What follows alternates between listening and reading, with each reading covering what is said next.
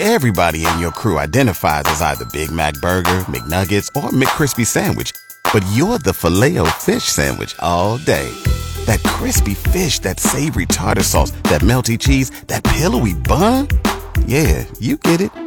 Every time. And if you love the filet of fish, right now you can catch two of the classics you love for just $6. Limited time only. Price and participation may vary. Cannot be combined with any other offer. Single item at regular price. Ba da ba ba ba.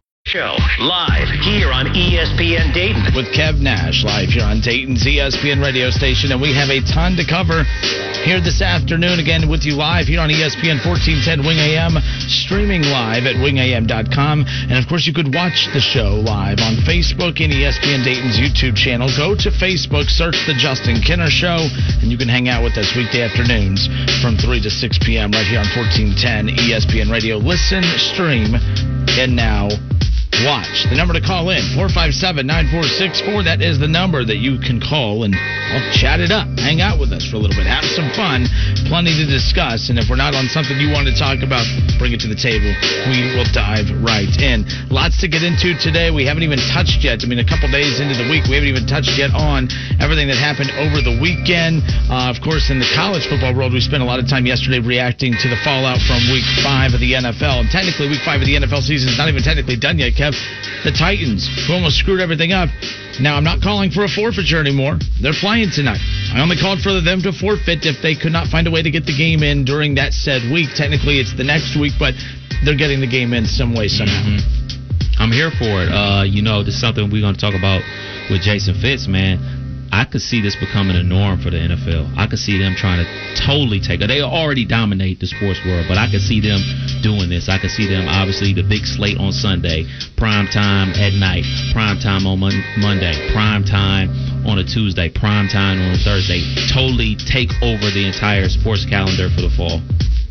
All right, well, we got a lot to get into. I want to open up. I don't know if you watched the game last night. Again, got to see Justin Herbert on full display, and it's been kind of fun watching. Uh, you know, I, I always get a big kick out of watching rookie quarterbacks come into the league and have a shot to kind of implement uh, their stamp on their new team on the new season. And last night we had a chance to see that with Justin Herbert and the Chargers. Now, Justin Herbert has had a very interesting journey to becoming the head, uh, the the starting quarterback, I should say, for um, you know for the Chargers at this point. And again, they fall last night in overtime, thirty to twenty Justin Herbert throws for two hundred sixty four yards, four touchdowns, no interceptions, sacked three times, um, but did complete twenty of his thirty four pass attempts and had a quarterback rating of one twenty two.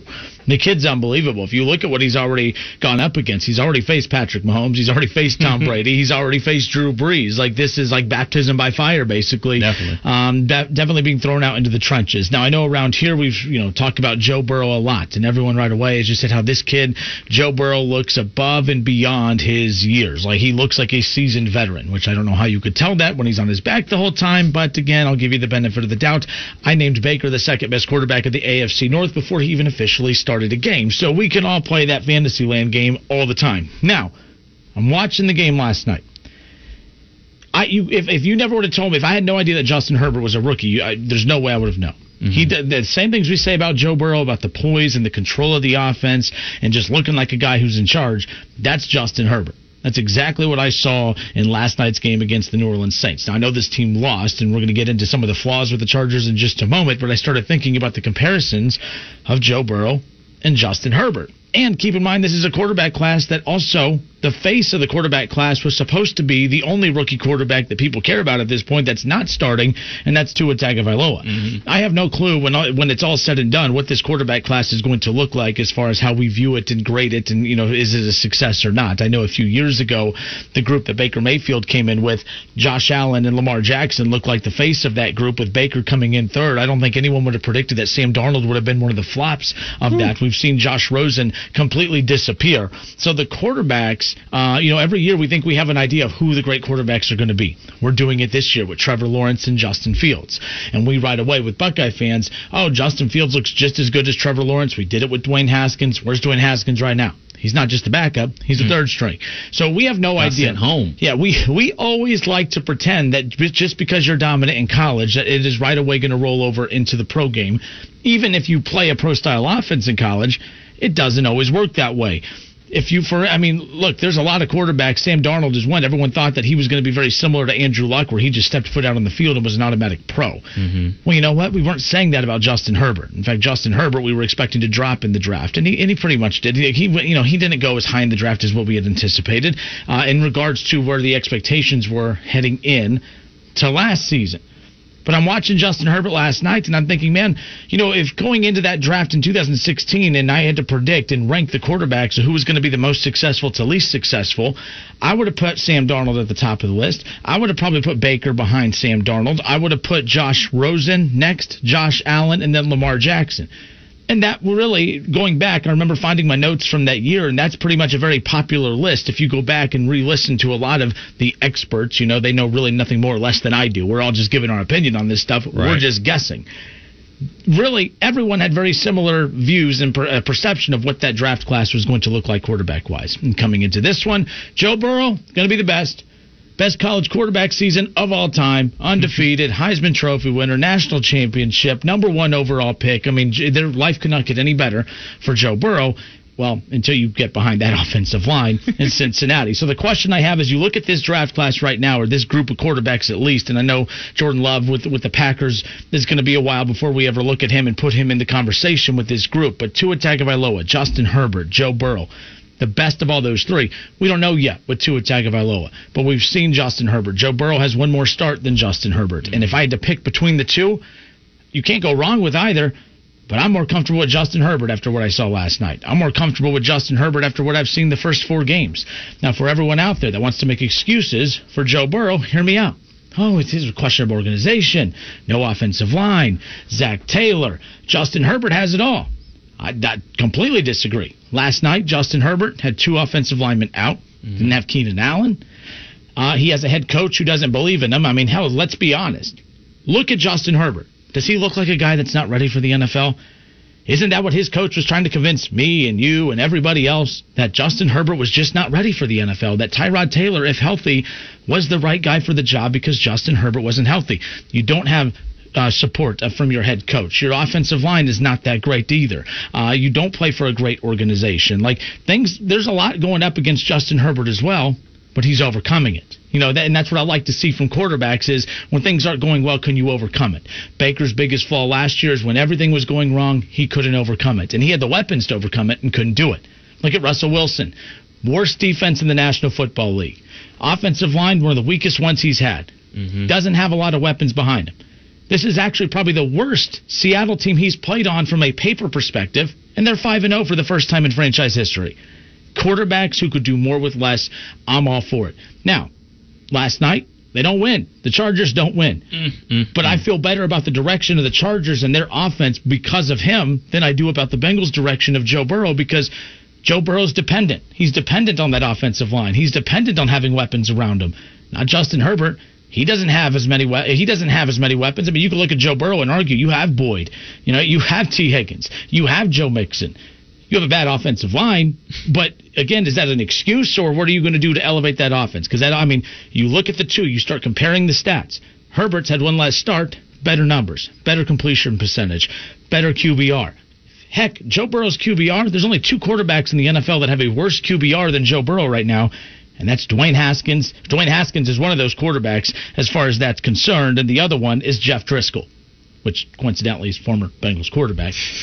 On top of that, I say all of that because if I have to pick between Joe Burrow and right now Justin Herbert, after what I saw last night, I'm all about Justin Herbert, and that's no slight to Joe Burrow. But if I had to pick only one after what we've seen five games into the season moving forward, forget what happened in college, because if you're just going off college, of course it's Joe Burrow. Mm-hmm. But as we've seen with previous greats, quarterbacks, you know, Dwayne Haskins and, and, and Baker Mayfield, and even, you know, Lamar, as good as he was in college, He's not even the same quarterback in the pros as he was in college. He's even better. So college means nothing. It sets the tone to get you. It's your ticket to get to the pros, but what you do when you get there matters. I think Justin Herbert has capitalized more on less starts and less time and less support than the city who gave him everything, who has been worshiping his feet since he stepped foot in Cincinnati. I'm picking Justin Herbert. That's fair. Uh, based off of what we've seen thus far, um, you know, the whole thing with Tua, this is why they went with Fitz Magic because the games that he produced on Sunday, like he put up 350 yards, three t- touchdowns, only like through three incompletions. Those are the reasons why he is still starting. But back to Hubbard, it's looking like that thing that I always like about quarterbacks from like, you know, not the big time schools. It's looking like he was the reason why Oregon was winning. Now we'll see Oregon play in a couple more weeks, but he's looking like the real deal. And something I always like to stress to people is, you know, when your rookie quarterback is balling, and we've seen it so many times in that sophomore slump. We hear that term all the time. We look at, you know, Baker sophomore slump, RG3 sophomore slump. What are these guys? I'm off here for the rookie year. I'm here for what they're doing as a rookie, but I want to see what they do with that second year. I think that second year is more important than the first year because now we got tape. We see what you like to do. We see what you can do, and more importantly, we know what you can't do. So we're going to force you to do what you can't do. So everything this year that we're seeing from, you know, uh, Joey B and all the other rookie quarterback starters, that's great. And I want you guys to succeed and everything like that. But I'm more interested in seeing how you follow up the following season once we got 16 weeks on you and we know what you like to do and don't like to do because that's going to tell the true story about how your season's going to go or your career's going to go. Very true. And again, we are live on Facebook. I'm Justin Kinner. He's Kev Nash. It's the Justin Kinner Show uh, with Kev Nash right here on 1410 ESPN Radio. Listen, stream, and now watch. Last night, Justin Herbert really just stood. I mean, he just stood out. Uh, again, I, I don't like the Chargers. I think they're a very boring team. But he, like, I, I turned it on for a little bit. I was going to turn it off. He kept me tuned in. Joe Burrow has the same quality, but man, I had to turn it off over the weekend because it's just the, the Bengals are that bad, and I don't think the Chargers are that much better but I do believe that you know with, he still has limitations too. It's not mm-hmm. like Justin Herbert has all these resources that put, put him in a better spot to look better.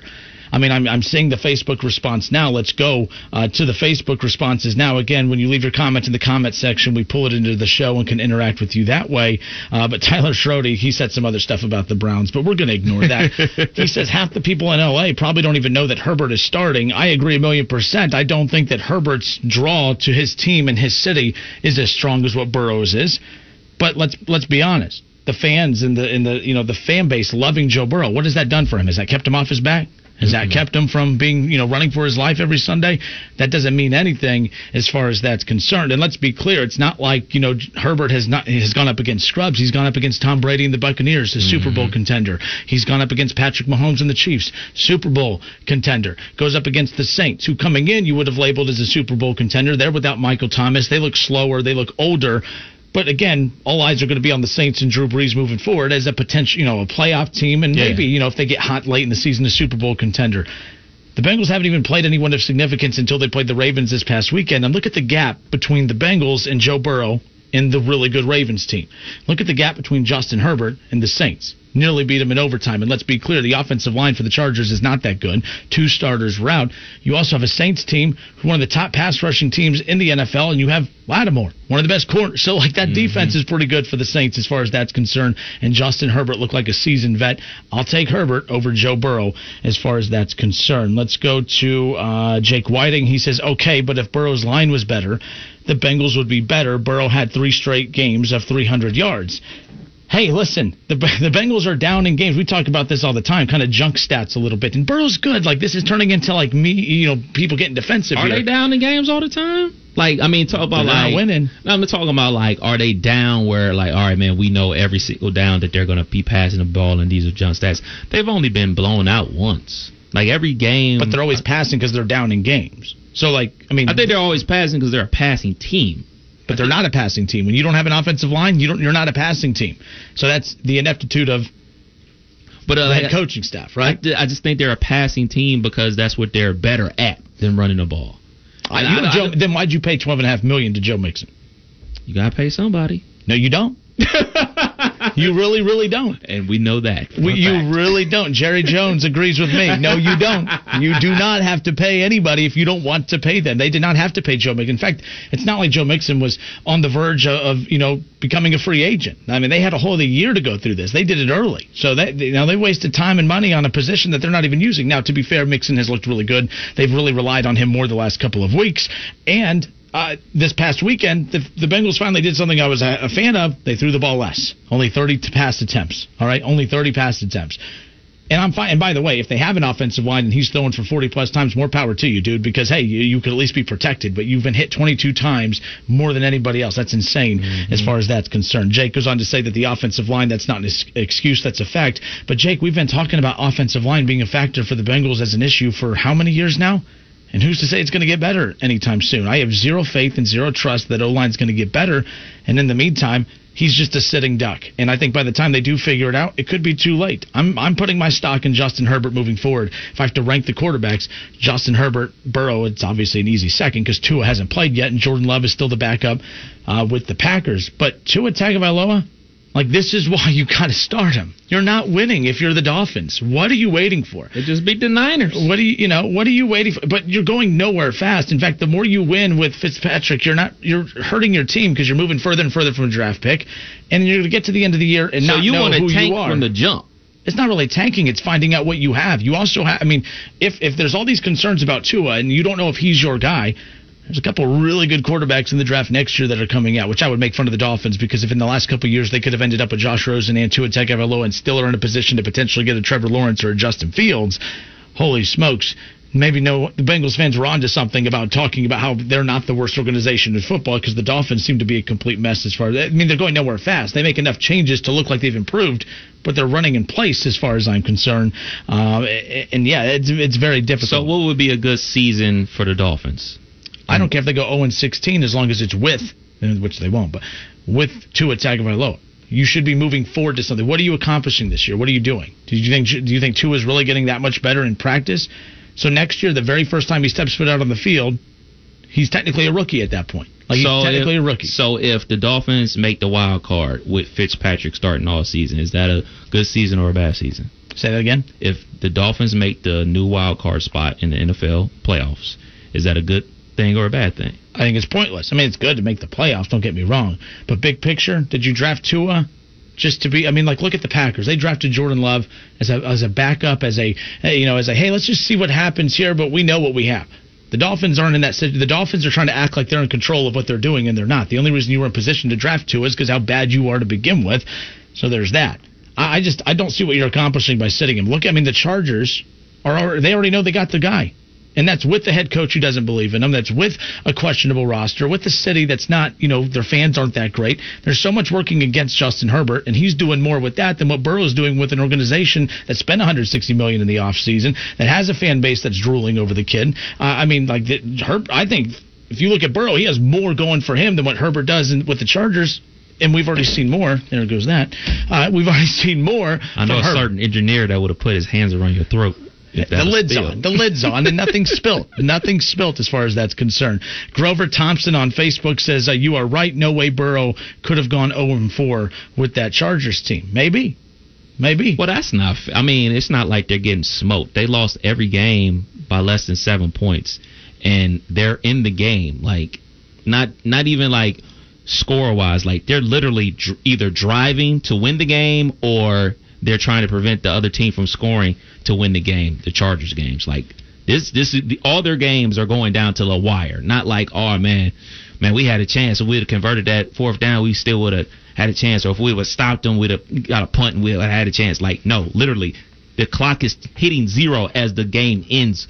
And all these Chargers losses, like you got to give them. Oh, you're talking about the Chargers? Yeah, yeah, yeah. I'm You're talking about the Bengals. Yeah, I'm Because the Bengals are Chargers. close too. Yeah, they're, Outside they're the Ravens.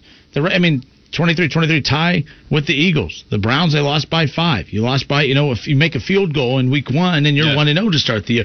So they've been close too. But it's weird though because look how many close games the Bengals have lost and they feel like devastating losses. Last night Justin Herbert loses in overtime to the Saints.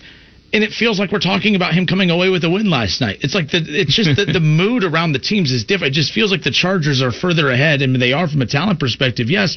But I just think it's a lot of it because of Justin Herbert too. Yes, I know the Bengals have a bad offensive line, but how many guys around the league, how many quarterbacks have bad situations? They all have lemons.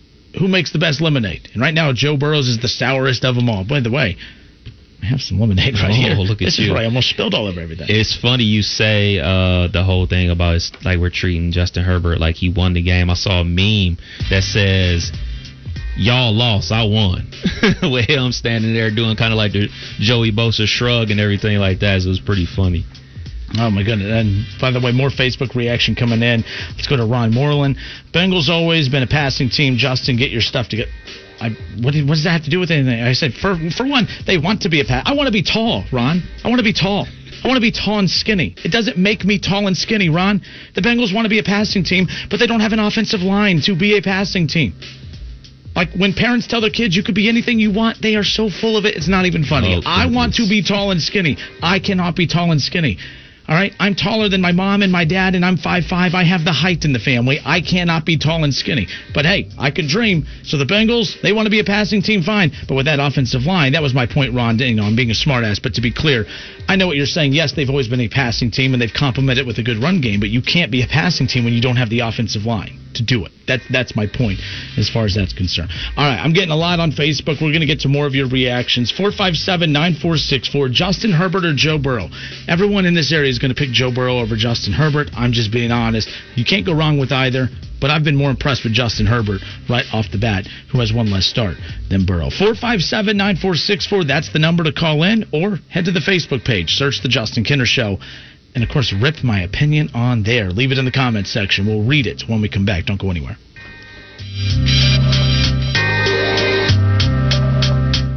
a Cowboys fan. But really, Justin Kinner, you're a Cowboys fan and a Browns fan? Good Lord have mercy. I don't know what the hell to do with y'all. I really don't. Back to the Justin Kinner Show with Kev Nash on 1410 ESPN Radio. All right, and we are back. Justin Kinner, Kev Nash with you here on a Tuesday. Hope everyone had a great weekend and a great Monday a great Tuesday. We still got plenty more to get into. I'm looking forward to our conversation coming up around the corner. ESPN Radio's Jason Fitz. We'll, of course, chat with him about week five of the NFL season, which I keep talking about it as if it's in past tense. Technically, week five is not wrapped up. We're well on our way to prepping for week six, which has a ton of big matchups this weekend, including the Chiefs and the Bills. Uh, we'll find out just how real the Bills are. The Chiefs are coming off of an upset loss against the Raiders, or was it an upset? We'll talk about that with Jason Fitz. His Raiders getting the win over the Chiefs over the weekend, plus Big Ben uh, against Baker. Myles Garrett First time he'll go up against the Steelers since, well, basically using Rudolph as a pinata a year ago. So we'll find out just how for real this Browns team is. And to, to be fair, we might find out how if your Pittsburgh Steelers are for real. We don't know. It's been a while since we've seen Pittsburgh look like Pittsburgh. So we'll find out. It's going to be a good game this weekend. Question for you: Since this is the last game of Week Five, right? Mm-hmm. Does Buffalo and Tennessee do they play again this coming Sunday as well? I need to pull up their schedules for this coming up weekend to find out. I, I they, they have to. I would assume they would. I didn't, let, and I have to check because Yes, they moved they a lot. do. They moved a lot of games around. Look, I mean, these are some of those sacrifices that these teams are going to have to make. But again, I'm fine with it if it's incidental, like how you catch the virus. But whenever you go against proto uh, COVID protocols and then you push games back, you know, Tennessee has no right to be upset. But if I'm Buffalo, I'm a little concerned, especially if you have to play on a Tuesday and now you have one less day to prepare for Patrick Mahomes and the Chiefs, who are coming off of a loss, and the chances of them losing two in a row are very slim. The chances of them and you know Patrick Mahomes, you know, reigning Super Bowl MVP, having back-to-back you know average weeks, I don't anticipate that happening. So you have the Chiefs on a short week. That's tough. That's going to be a tough one for the Bills, uh, as far as I'm concerned. We are live on Facebook. All right, I got the answer to that if you want it. Go ahead. So Tennessee, yes, Tennessee is scheduled to play this Sunday. Dang, where did it go? Uh, they play the Texans. They play the Texans, and then Tennessee, they play the Tennessee. Chiefs. Tennessee has the Texans. Yes, Buffalo. And then Has the Buffalo yeah. has the Chiefs on Monday though. Okay, so they move that. So that's fine. Monday but at again, five. still technically, I mean, the beauty part of having Monday Night Football is that extra off day. But technically, you don't get that extra off day playing on Monday this time because you're playing on a Tuesday. Regardless, I'm looking forward to that matchup. That's going to be a good one uh, as far as I'm concerned. But a lot of big games coming up this weekend. We'll talk more about that with Jason Fitz coming up around the corner. We'll recap some of the big games of college football this past weekend as well as look ahead. Alabama, Georgia coming up. That's a big one as well. So I'm looking forward to that. Let's get back to the reactions on Facebook. Again, we opened up discussing Joe Burrow against Justin Herbert. Joe Burrow for the he owned all the attention for the first couple of weeks um, with how impressive he has looked, at least from a poise standpoint. Um, but here's the deal. Like so, I, I said that after what I saw last night, Justin Herbert has just as many deficiencies for the with the team that he plays on. Maybe not so much the player. Defi- you know, I'm not talking about his deficiencies. I'm not talking about Burrow's deficiencies. I'm talking about the roster deficiencies. Um, the Chargers are a better roster technically than the Cincinnati Bengals. They have a better offensive line technical, uh, technically than the Cincinnati Bengals. But at the end of the day, the Chargers are a dysfunctional franchise as well. They're a hot mess as well. Even when they had a good quarterback, and Kevin and I have debated whether or not you know just how good Philip Rivers was they still found ways to screw it up. They couldn't get it done in the playoffs. They were never able to go to that next step. Uh, and then you finally, you know, get a good quarterback in Justin Herbert, and instead of starting him right away and trying to figure out what you have, the head coach wasted everyone's time trying to convince us that Herbert was no good, that he wasn't ready for the NFL. Well, does this look like a guy that's not ready for the NFL that has a QBR of about 75? All right. And you have Joe Burrow's QBR that's like at 43. Those are only two quarterbacks in the NFL that have a worse QBR than him, and that's Jeff Driskel, former Bengals quarterback, and Dwayne Haskins. Like, Burrow looked impressive the first couple weeks, but I'm telling you guys right now, you fell in love with that narrative of the three straight games of 300 yards plus, but he has not played that well. And you can blame the offensive line all you want. Uh, but let's go back to the Facebook uh, feed. Jason Pruitt says, I think that Anthony Munoz could come out of retirement and be better than anyone they have on that O line right now. That no arguments here. I agree with you completely. Tyler Fife. Tyler, I hope I'm uh, pronouncing your name right. And by the way, while we are reacting on Facebook, we will open up the phone lines at 457 9464. If you'd like to call in there, you're more than welcome. Fife says, Justin, let me ask you this. How can you judge Joe Burrow with a horrible offensive line? We have seen what they can do uh, when they protect him against the Jaguars. Now, I know their defensive line is horrible. I'm not trying to bash you, I promise. So, Tyler, even if you were, I'm used to it by now. But I appreciate the soft uh, landing there at the end. Um, I know what you're saying. You know, how could we get a true view and grasp of who Joe Burrow is? But that's the thing. Like, you can't just pretend that you noticed the good with Joe Burrow with the offensive line and then ignore the bad. And I think the one thing that we haven't had someone to compare Joe Burrow to from a rookie standpoint until Justin Herbert has officially got the green light to start. Um, and last night, just for the fourth straight game that we've got to see him start, now there's a little bit of that built up comparisons. And let's be clear here. Here's the differences in Justin Herbert versus Joe Burrow. Kev, you bring this up all the time. The long ball. Yeah. Like Joe Burrow right now has thrown the ball 200 plus times. That's more than anyone else in the NFL. You know how many times Justin Herbert has thrown the ball for? I would imagine like 90. 141. Okay. So he has a higher clip of passes too. He's one of the you know, in one less start than most of the starting quarterbacks in the NFL. Herbert has completed 97 of his 141 passes for 11 for 1,195 yards, basically 1,200. Mm-hmm. You look at Joe Burrow, who's completed 135 passes compared to only 95, 97 completed passes for Herbert. Don't you think that the total yards for him would be significantly more? Yeah. And it's not. He's only thrown for 100 more yards than Justin Herbert. He has thrown the ball. I mean, you look at 97. He's thrown the ball almost 40 more times than Justin Herbert and only has 100 more passing yards than Justin Herbert. Justin Herbert is is a big play arm. He's Mm-hmm. a playmaker. He is more of what you see from a Patrick Mahomes. He is more of what you see uh, in the passing game at times with Lamar Jackson and some of the top passing quarterbacks in the league. Joe Burrow's all about the short dink and dunk passes, and heck, he's. I mean, the defense Well, that's is the tough time to catch up with. That's that's the McVay offense that they're Yeah. trying to bring to Cincinnati. And uh, to be perfectly honest, I think the problem with that offense is you have home run type of wide receivers. Like we don't know AJ Green for the short catch it short and take it to the house. We know him. I'm just going to run past you and jump and catch it and then take it to the house. Um, me being a Florida State fan, I know Auden Tate from his Florida State days where he's a jump ball receiver.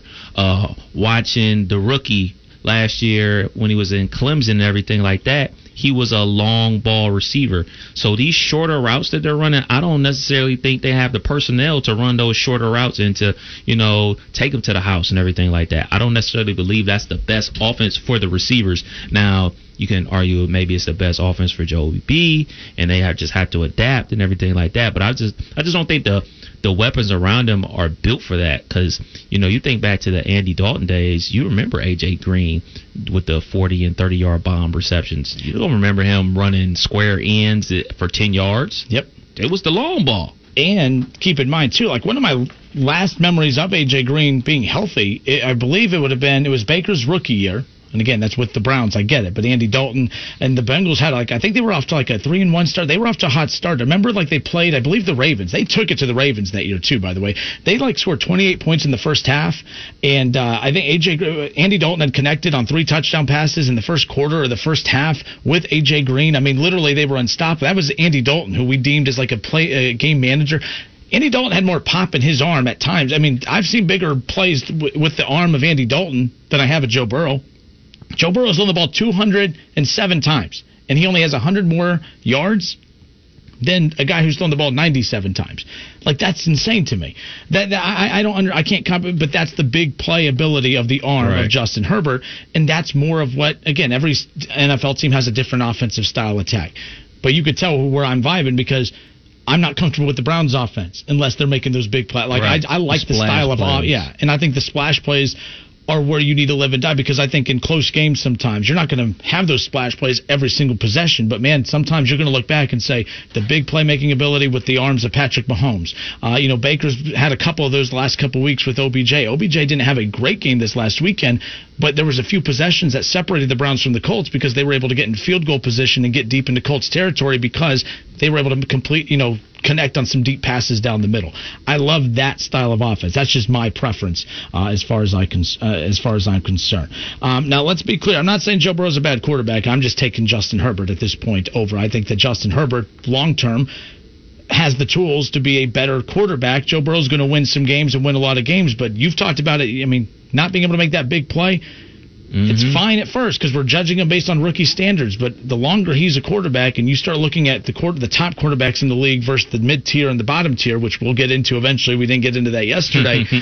Joe Burrow, if he can't connect on those big passes, that's what's going to separate him from the top quarterbacks in the NFL.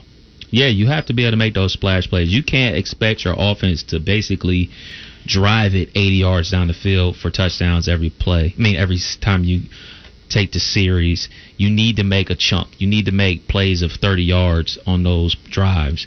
You know, a person that is good for that is my guy, Russell Wilson. Like he is the definition of splash play. It would be a splash play with his legs, uh, be it a splash play over the top of the defense. I mean, shoot, look at Aaron Rodgers. He is a splash play. Splash plays not only ignite your offense, uh, ignites the crowd when we used to be able to go to the games, uh, but like you know, when you're just constantly four yards, four yards, five yards, like yeah, a score is a score, but a splash play works better.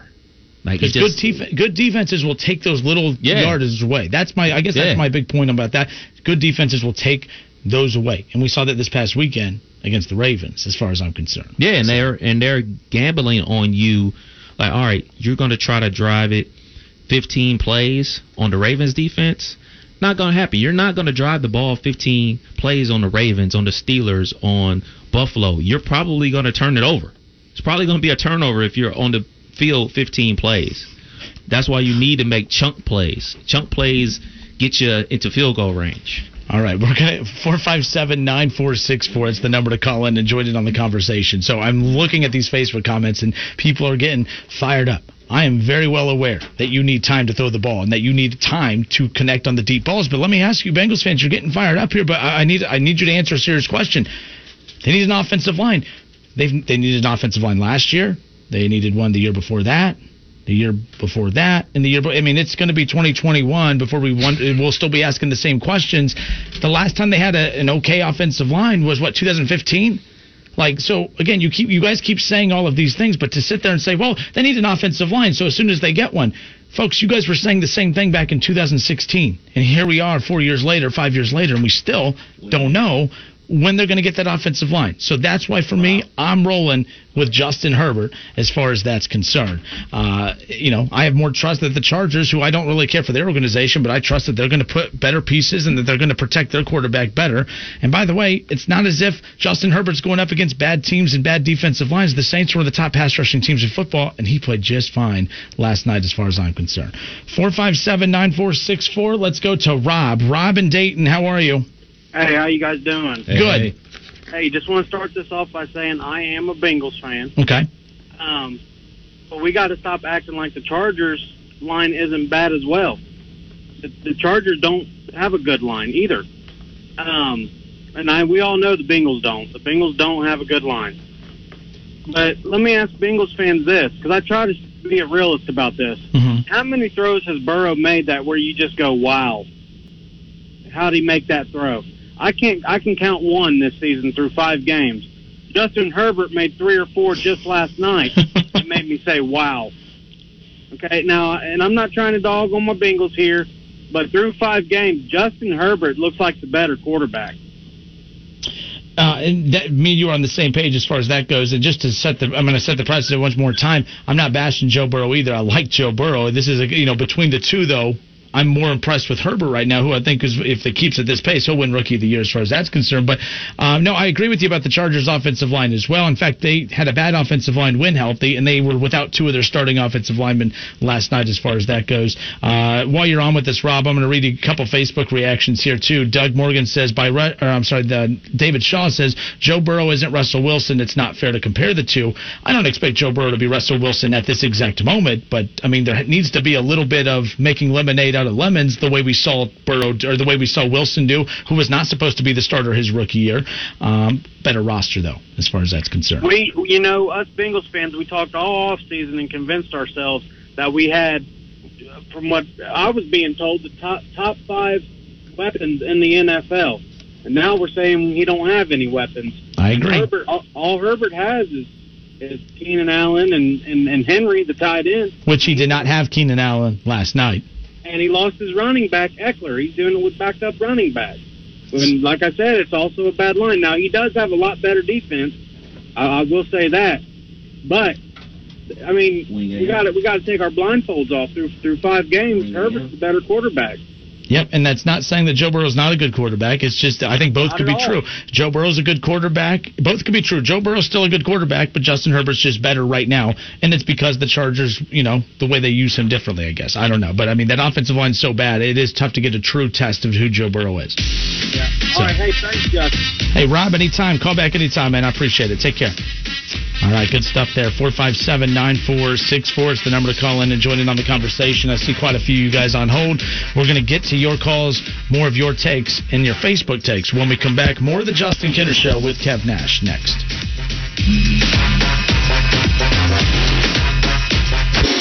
Buckeye fans, the season is finally here. No, for real this time. ESPN 1410 Wing AM is Dayton's home of the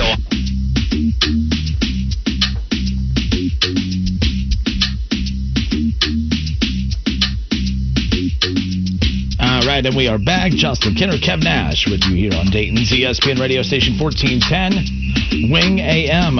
So the Sunday morning tailgate show live from Frickers on 741 it is making its return. Not, not- not this Sunday, but a week from Sunday. That's right. The first Sunday morning after Ohio State beats Nebraska will be live at Frickers on 741. Uh, and of course, uh, we're looking forward to bringing that back. Myself and Keith Byers will be live at Frickers on 741 for the Sunday morning tailgate show. We'll be getting you set for all the day's action again of that week's NFL games, as well as recapping the Buckeyes from the day before. And coincidentally enough, Bengals, Browns. That's going to be a fun one coming up around the corner. I know Brown, Bengals fans are huge fans of mine uh, as far as that's concerned.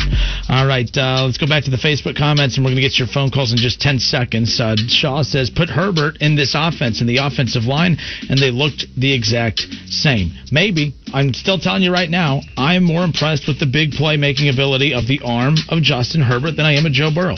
That'll change maybe, but as of right now, what I saw last night, Justin Herbert on a bad Chargers team looks better than Joe Burrow on a bad Bengals team. And sure, the Bengals are worse than the Chargers, but everyone has lemons.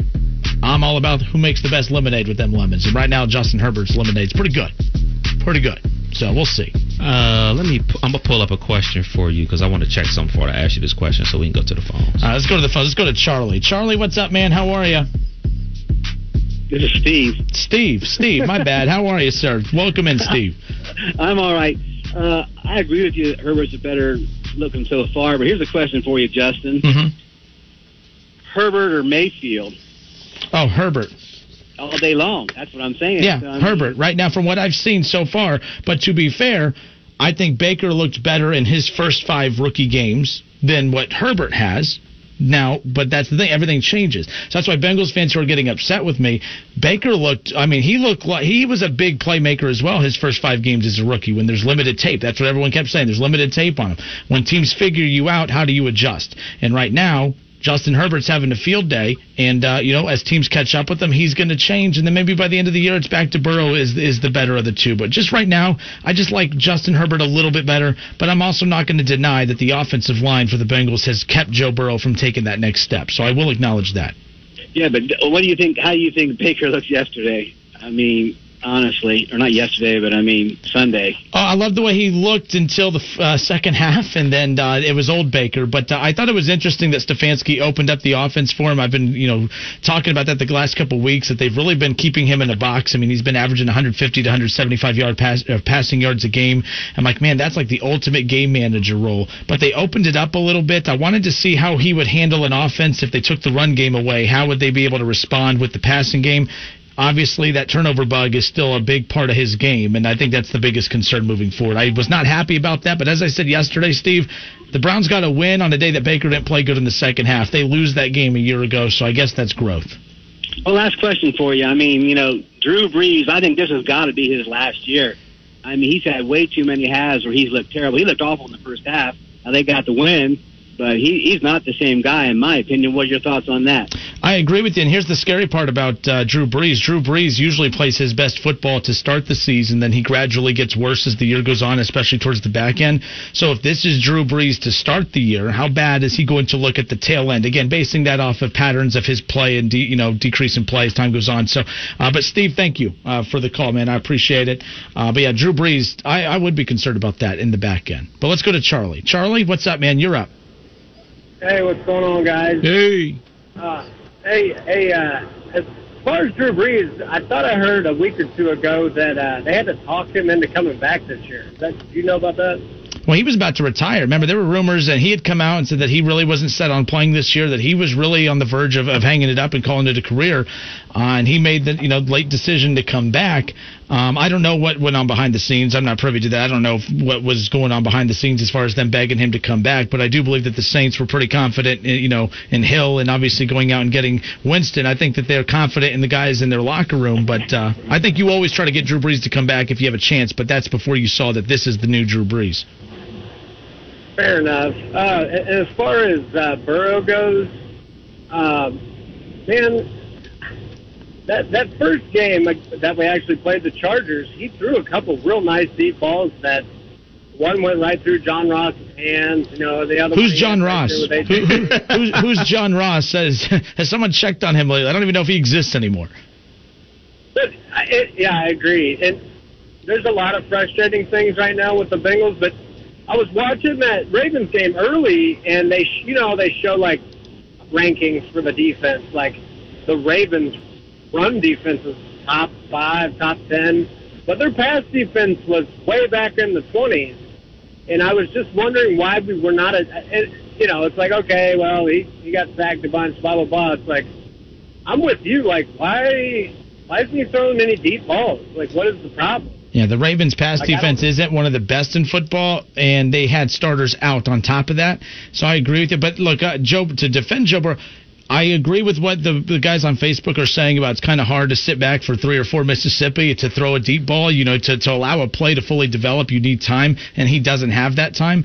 But uh, the biggest knock against Joe Burrow, even going back in the, the preseason, whatever the preseason was, because we didn't get to see games, was the big question mark was his arm strength and his inability to be able to make those, you know, the plays he made in college, for whatever reason, aren't translating into the pro game right now. Again, right. it's rookie year, five games. I'm not beating him up for that. I'm just acknowledging what we're seeing so far.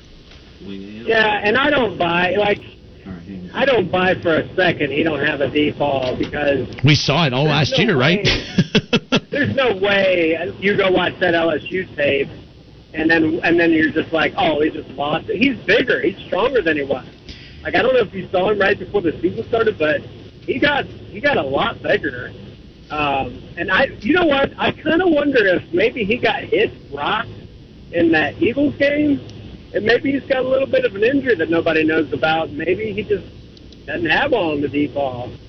That's Um, that, that's where I the don't- footsteps are coming into play. That's where they're getting rocked early in the season. I mean, we're not even at the halfway point of the season, and he's been sacked 22 times. That's the concern. And you look at uh, Herbert. Herbert's been sacked seven times uh, in that time frame. So there's a big. I mean, that's a. I mean, that's two or three games worth of sacks that Joe Burrow has on on Justin Herbert, and he's only started one more game than Justin Herbert.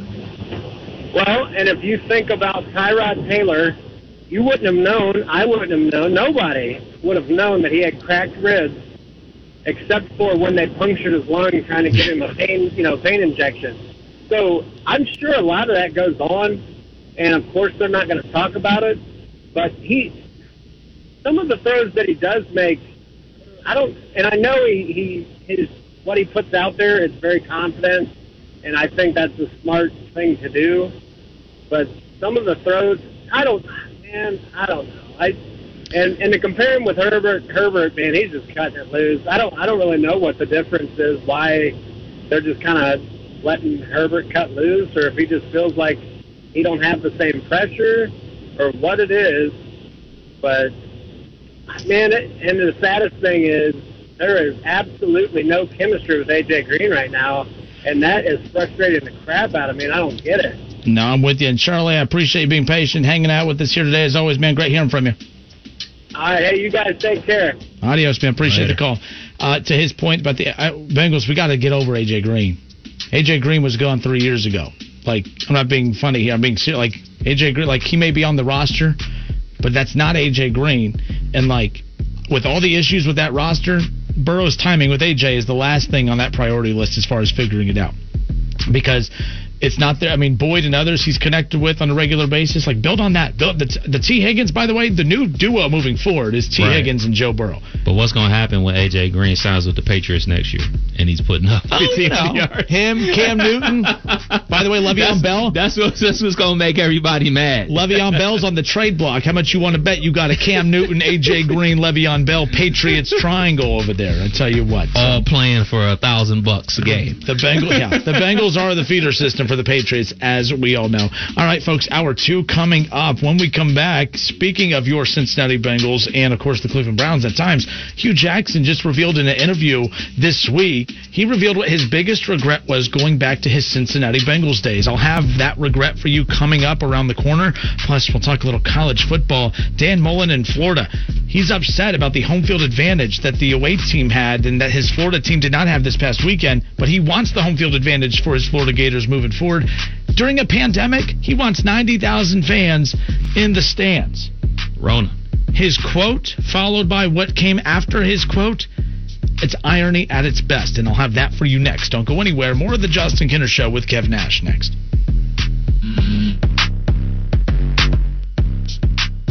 We are Dayton's home of the Ohio State.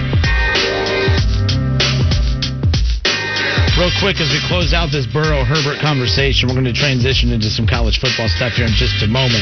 Um, but uh, Matt Sturgeon says that the Bengals' 2020 season, in a nutshell, run the ball, dump the ball short, win three or four games, keep your quarterback alive, and fire Zac Taylor.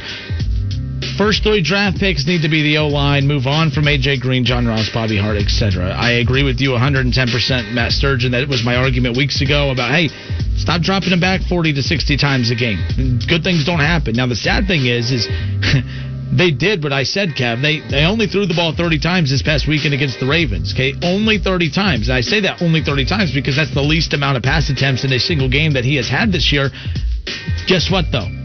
He got sacked more times in that one game throwing 30 pass attempts than he did in any other game, including the game where he threw the ball 60 plus times against the Browns, and he's had a couple 40 plus attempted games. Yeah, I I mean, Shane Sheridan says, yeah, what Jake said, uh, going back to the offensive line. Look, guys, we can't just dumb it down and say, oh, that the only reason Burrows doesn't look as good as Justin Herbert is because of the offensive line. As I've said, the Chargers' offensive line is not that much more impressive than the Bengals. In fact, last night, the Chargers' offensive line, when healthy, is not that much better than the Bengals, and they actually had two injuries. Two guys on their offensive line last night were out. So stop with the offensive line stuff. Herbert was pressured a lot last night. He was on the run a lot. But again, you want to know what they did for the play calling last night, Kev? You see how many times he rolled out? Yeah. They rolled him out. Like they knew that the pressure's coming, so they designed plays for the rollout. Herbert's athletic. Yeah. He can throw on the run. I'm not saying Burrow can't do those things, but again, when you know that your pocket's collapsing one second into the second you hike the ball, and you're only calling plays that he drops back in that pocket, that's why Herb. I mean, look, the Browns are doing that with Baker Mayfield too, and they have a good offensive line. But again, that's may, that may not be Burrow's style. I don't know, but I'm just Well, saying. he's definitely athletic enough. I mean, he, that's one of the reasons why Ohio State initially recruited him under Herb because, like, oh man, he's like, oh man, he can run my offense, which means run the quarterback a ton. And his first year at LSU, there was a ton of that quarterback draw stuff. Um, it wasn't until the last year where he started dropping dimes all over the place. So he's definitely athletic enough to roll out the pocket and you know do that type of stuff. I think it's just the system that they're running that isn't real. Those guys, you talk about outliers. Those dudes are outliers. Most dudes are the point guard. Most dudes are the game manager. That is the most of the quarterbacks in the NFL. So you want to talk about outliers? Those guys are outliers. You're lucky that this thing's separating us. That's all I got to say. That's Four- a fact, though. Four five seven. I got your facts right here. I got your facts right here. Four five seven nine four six four. Give the show a call. Kev will get uh, you taken care of, and we'll get you on the air uh, as far as that's concerned. There you go. There you go. back. yeah, you'll be back. But four five seven nine four six. Okay, so on Facebook again, uh, as far as that goes. But uh, and, and when Kev gets back on, he'll tell you what we talked about during the break about the experience factor potentially playing a role in that. We're gonna get to college football stuff in a moment. I have a Hue Jackson story for you. He shared what his biggest regret was going back to his days with the Cincinnati Bengals. That's coming up here in a few. What you got? True American. True. Holy smokes! The True American. Is this really you? Yeah, it's me, dude. How are you? Ha- happy four and one. Happy Steelers I'm living, week. I'm hey, I'm living in hog heaven football, baby. Loving every minute of it. This just made my day. I tell you what, we just talked about you yesterday, and I'm so we glad to hear your voice. And then when Sunday we go over to the ketchup field and and stomp uh, Squealer's ass, which I guarantee we will. It's time we finally have a coach, general manager, some front office people. We're leading. or I think we're leading the league in rushing. Correct, 204 yards. Yes. Yeah. Okay. Yep. Uh, the only thing that kind of scares me right now is that back end of that defense. Sendejo, they need to sit him down. He he sucks. He gets burnt every time. And I know we lost Delpit, you know, in in uh, training camp because they tore the ACL, I think, right? Yeah, he's out for the year, and Right, even if he's healthy, I mean, what does he? I mean, as a rookie, I always get concerned about rookies, but man, Ward was good his rookie year, so they just got to get some guys who know what they're doing back there because the, the defense worries me. They lead the league in takeaways, but man, they they still make me uncomfortable watching them play And, you know, defense. I don't, I don't rip. I heard Jerry yesterday. I'm on day shift this week, and I heard Jerry, you know, ripping on my Browns. Now I gave his, I gave his Raiders when I've seen him up at Frickers. I always give him respect, and he's ripping on the Browns and making all these excuses. You know, I heard him, you know, run his jibs about a win is a win and all this. Well, you know, he's he's he's worried because in a couple of weeks when we spank their ass, you know what I'm saying? Oh, that's what I told him. I said, you got, you forget that we play the, you know, the Browns and Raiders play here in a few weeks, so you know, What? So uh, Frickers opening the doors back up to you guys, huh? absolutely. Not this Sunday, the week, week from Sunday, October 25th. And what a great one to because we play the Pop Warner team down on the river. You got all your greatest hits today. I love it. I love it. That will that will be the greatest thing. Uh, I love Colin Turd. Now all of a sudden he's swinging from you know what Cleveland, and uh, you know acting like you know oh they played a gr- they're they're this they're that, and he, all the talk he's always hating on Baker and hating on the Browns. You know I know you got to you know to be the man you got to beat the man and you got to earn your respect, but. uh and I, I don't want Chubb hurrying back, correct? We want to keep him for later in the game. Especially, I agree with you. Especially if they're still winning and Yeah. they're still in the playoff hunt. No pun intended with Kareem Hunt. But if they're still in the playoff hunt, if they can get to the playoffs with Nick Chubb well rested, then my goodness, a dominant run game will only get even more there dominant. you go. And our offensive line, we have finally got an offensive line. A lot of people don't understand that the Tretter last year was hurt about 98% of the time and played with a jacked up ankle and everything. I love that guy. He's a blue collar lunch bucket kind of guy that I love. Bitonio Pro Bowler. I love uh, is it Teller? Yeah, the right guard. Yep. He, he's a he's a smash mouth. You know, hand in the dirt, just grind it, and I love it. And I think uh, Wills is going to be a superstar left tackle for us. I really do.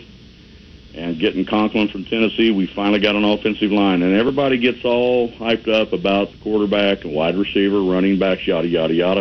If you don't have them studs up front, it don't matter. And we finally fought, we finally got five studs, I believe. So but uh, well, we last year you were real down on OBJ. He's much better I this know, year. I, yeah, I, okay. You, yeah, I'm gonna eat a little crow there. No, I'm not doing that. I told you I- so. I, I'm just seeing if your opinion changed because he's changed a lot of people. Well, he's have he, he has people on the verge of changing their minds. He's been real Well, effective yeah. early. And I, it's not just him, Justin, but all these professional athletes. You got all this God-given ability. Just shut your mouth and play, man, and all your critics will go away. You know what I'm saying? Don't talk about stuff off the field. Just just play the game, and you'll get more respect.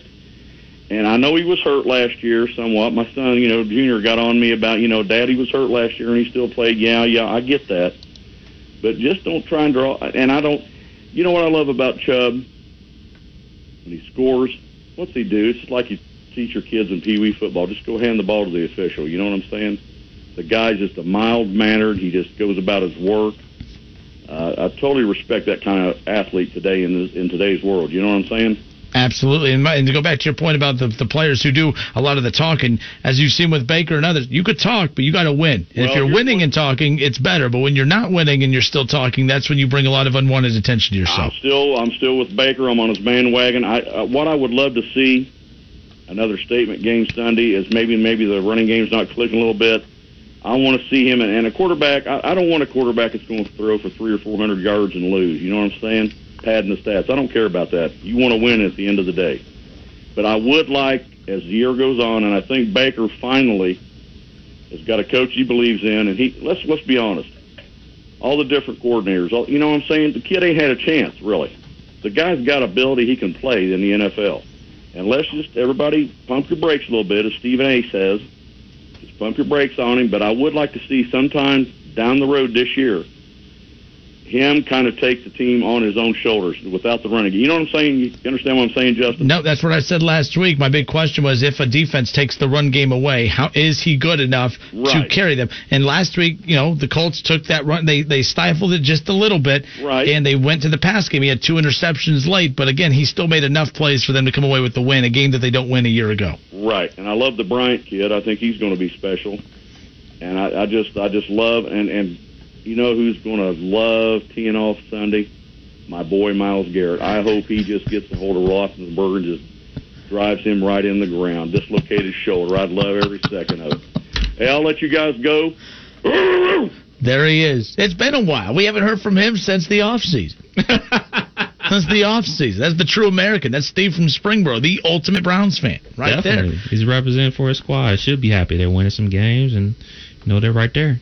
Got your Steelers coming up, as he calls them, your squealers coming up Hey, this weekend. I'll we'll see what happens on the field. I I mean, him talking about scared. No, him talking about You what's going to happen isn't going to do anything on the field. Me talking about what's going to happen isn't going to do anything. But see, the that's the thing. Steelers fans The know you guys are obnoxious. You guys always talk, and you're now you now you're doing the oh, When? oh, when the Browns When, now now when have now, you ever heard me? Me. We're not talking about the rest of Steeler Nation. We're talking No, about but you do this smug little. We'll see. We'll see. That's louder. that. That's louder and more obnoxious than the. Oh, That's your own it- insecurity. Yeah, Browns, right. That, that ain't insecurities. because Listen, I- I've listened to Brown uh, Steelers fans long enough, guy, long enough. And then this week, Steelers fans on Facebook and Twitter, they're, they're quiet. And why are they quiet? They didn't all of a sudden learn how to respect the game and just, oh no, we respect our opponent because they're scared. The Steelers know this ain't the typical Browns team, which you've acknowledged.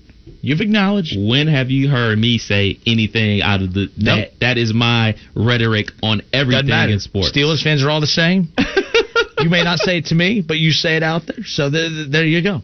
David Shaw says Steelers plus the points and the cover. All right, well, Kev's going to be covering his eyes on Sunday because the Browns are coming away with a win. Haven't even done our pick'em segment yet. I'm already telling you, Steelers mm-hmm. are losing Hey. to the Browns. Hey, don't don't do this. Hey, hey, the, even Hey. last year, and the, with Freddie frickin' Kitchens leading the way, the Browns beat the Steelers. So I, you know, I'm just saying, and that was with the bad Browns team. Duck Hodges started at quarterback and won. It wasn't Duck Hodges. It was the other moron quarterback. No, that no, no, started the the other game. So, yeah. No, no, I'm saying Duck Hodges started another game and won. Oh yeah, with half with all the defense out and injured, no Myles Garrett. Oh yeah, they- yeah. You're bragging about that. You're bragging Our- about our- being our that. Hall See, of Fame quarterback was out. huh? Our Hall of Fame quarterback was out. You didn't hear me crying. Oh yeah, yeah. It's part of the game, man. Injuries are part of the game, dog. It happens. By the way, every weekend I'm getting the same reactions here. Every week, everyone's rolling their eyes. He's picking the. They're four and one. They're four and one. They're winning games, and curse- people are still mocking me. The curse of Kenner coming soon. I'm picking the Browns, talking smack about the Browns. We're live on Facebook, and I'm repping the Cowboys. I need to get rid of this, though. They're embarrassing right now. But the Red Rifle, everyone's excited about the Red Rifle leading the way for the Dallas Cowboys. So there's that. All right, we got college football to get into. I want to talk college football, kind of steered left and steered right, but it was great hearing from Steve from Springboro. How about that? That's how you, Browns are four and one. Never talked to Steve from Springboro when the Browns are above 500. So there's that. So there's that.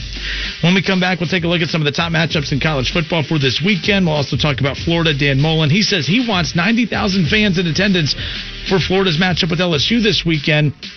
He says that they have the safest facilities, that they do it the right way, that they are the safest team in football. But the news that came after that, it's karma at its finest. We'll get to that coming up around the corner. The AP poll is out. We kidding? We all do. It's the ESPN Dayton hashtag we want to get paid cash contest. Listen for the word. It's the ESPN Dayton hashtag we want to get paid cash contest. Your shot to win a thousand dollars. It's another hour. We have another keyword. You have another shot to win a thousand dollars. Head to wingam.com. Click on the hashtag we want to get paid cash contest and enter the winning word for this hour teeth. T E E T H. Teeth. Use it in a sentence, you say? the Browns are going to punch the Steelers' teeth down their throat this weekend. Browns over the Steelers. I cannot wait. Submit the word teeth, SEC. The, you know, they, they are all of those teams. There's a good pocket of teams that every year we do that with, that they mm-hmm. are back. Texas, Miami, Tennessee. And I really hate putting Tennessee in that category because I really think Miami and Texas have a much more respected history. I'm not saying Tennessee's is bad, but I'm just saying like Miami te- college football needs Miami and Texas more than they need Tennessee. There's enough teams in the SEC. Let's just be clear as far as that goes. But I'm watching the Miami game. I'm watching Fun the fact Clemson about game. Tennessee. Fun fact about Tennessee. Oh, well, fun You fact. ready? You ready? Fun fact, You oh, yeah. They were the first champions of the BCS era. Wow. Yeah. and now they are number well they lost over the past weekend but you know we'll get to that in a moment but the clemson miami game i sat down to watch that saturday night i'm like man this this is the first game this year where I feel like it just had a big game feel, uh, and I really enjoyed the start to the game. Miami looked okay to start, the, you know, but look, Clemson, they're head and shoulders better than Miami. They're head and shoulders pretty much better than everyone in college football except for two particular teams, and maybe just one. Because what I saw from Alabama this past weekend is a really good offense that I think that the defense of Clemson could stall or at least slow down. But man, Trevor Lawrence, if they run into Alabama in the playoff, they are going to carve them up like a pumpkin this Halloween. I'm telling you, that uh, that defense for Alabama, that's not your typical Nick Saban Alabama defense. But to be clear, not a lot of teams are playing deep. I mean, Alabama gave up 48 to Ole Miss. Texas A&M scored 41 on Florida. Florida scored 38. You know, Notre Dame's giving up 26 to Florida State, which whatever. You know, 26. is- I, mean, that's that fringe. In college football, it's that fringe line. But I mean, there's a lot of points being given up. And no one has really locked teams down defensively. Georgia's looked okay. They won 44-21 over the weekend against Tennessee. But Alabama, I'm sold on them, but I'm not sold on that. De- that defense will come back and haunt them come playoff time. What do you think about the whole thing about him possibly, when I'm talking about him, I'm talking about Lane Kiffin, him knowing their calls, kind of a la when the Buccaneers faced the Raiders when John Gruden was the head coach and they were stupid enough not to change their signals. Uh, my thing on that is that like when you're going up against team, your practice team, you're like your guys in practice, they know it's coming, and you still got to execute in practice. Like that's the thing though. It's still Ole Miss. They still have a lot of holes, you know, in that roster. You know, Kiffin taking over. Like, let's be clear though. That's why you watch film. I mean, even if it, if it's if it's Ohio State versus Alabama, and Alabama and Ohio State watches hours and hours and hours of film on Alabama, you think that they don't know what plays are coming? You think that you know when as they're making adjustments at the line, so is the defense. The defense is shifting. So I never uh, agree hundred percent that the defense knowing your plays is what you know hurts you because. If the team across from you knows your plays, that's called that they're prepared because they've watched film. now, unless you have a, you know, if you've run 100 plays on the year and you have a whole other binder of 100 plays you haven't run, then fine, but I highly doubt that's the case. A lot of the schemes are very similar. So I get what you're saying, and I'm pretty sure that's the case. I mean, look, we all know, I mean, when you have someone on your staff that long, they know your ins and outs, and if anyone knows Nick Saban better than anyone else, it's probably Lane Kiffin, who's a student of the game. I can't stand him. Not a lot of people can, but good for Lane Kiffin. Good for Lane Kiffin. If they did know it, it and he was able to coach his team and organize his team in a manner that they could take away every little tiny thing from Alabama, to me, that's signs of a good coach. Yeah. And if you know what's coming and you've trained and you've coached your team well enough that they know how to stop everything coming their way, kudos for Lane Kiffin. And I don't think he's that good a coach, so I'm not giving him that much credit. That's why I'm saying I don't think that had, had as much to do with why they gave up so many points. I think he's a brilliant offensive mind Mm-hmm. uh, as far as coach and as far as guy. I think he's a slime ball. But let's not forget that Florida Atlantic, when he was the head coach there, he put up 21 on Ohio State. Uh, we like to talk about UC and Luke Fickell and everything like that and how good they are. They put up a goose egg on Ohio State. Indiana put up 10 points on Ohio State, a Big 10 team. Then the um the MAC champs put up five points on Ohio State. Then Nebraska put up seven points. Another Big Ten team. Michigan State put up 10 points. Another Big Ten team. Northwestern put up three points. Wisconsin, Big Ten team, seven points. Maryland, Big Ten team, 21 points. Rutgers, 21 points. Bing, bing. Uh, Penn State, 17 points. So we go all the way until the biggest rivalry we have, Michigan, before somebody scored more than Lane Kiffin scored. 27 points by Michigan. So I, I accredit that just him being smart and he's a good offensive mind. And the way the game is set up today is set up for scoring. You can't touch anybody, you can't hit anybody. It's set up for offense. So if your offense isn't scoring at least 28 points a game, you should be ashamed of yourself in this era of football. Like this isn't three yards in a cloud of dust era. It is set up for your team to score a lot of points. I don't necessarily put a lot of ownership in actual points that you give up. I, th- I put it on how many plays it takes you to run those, to get those amount of points.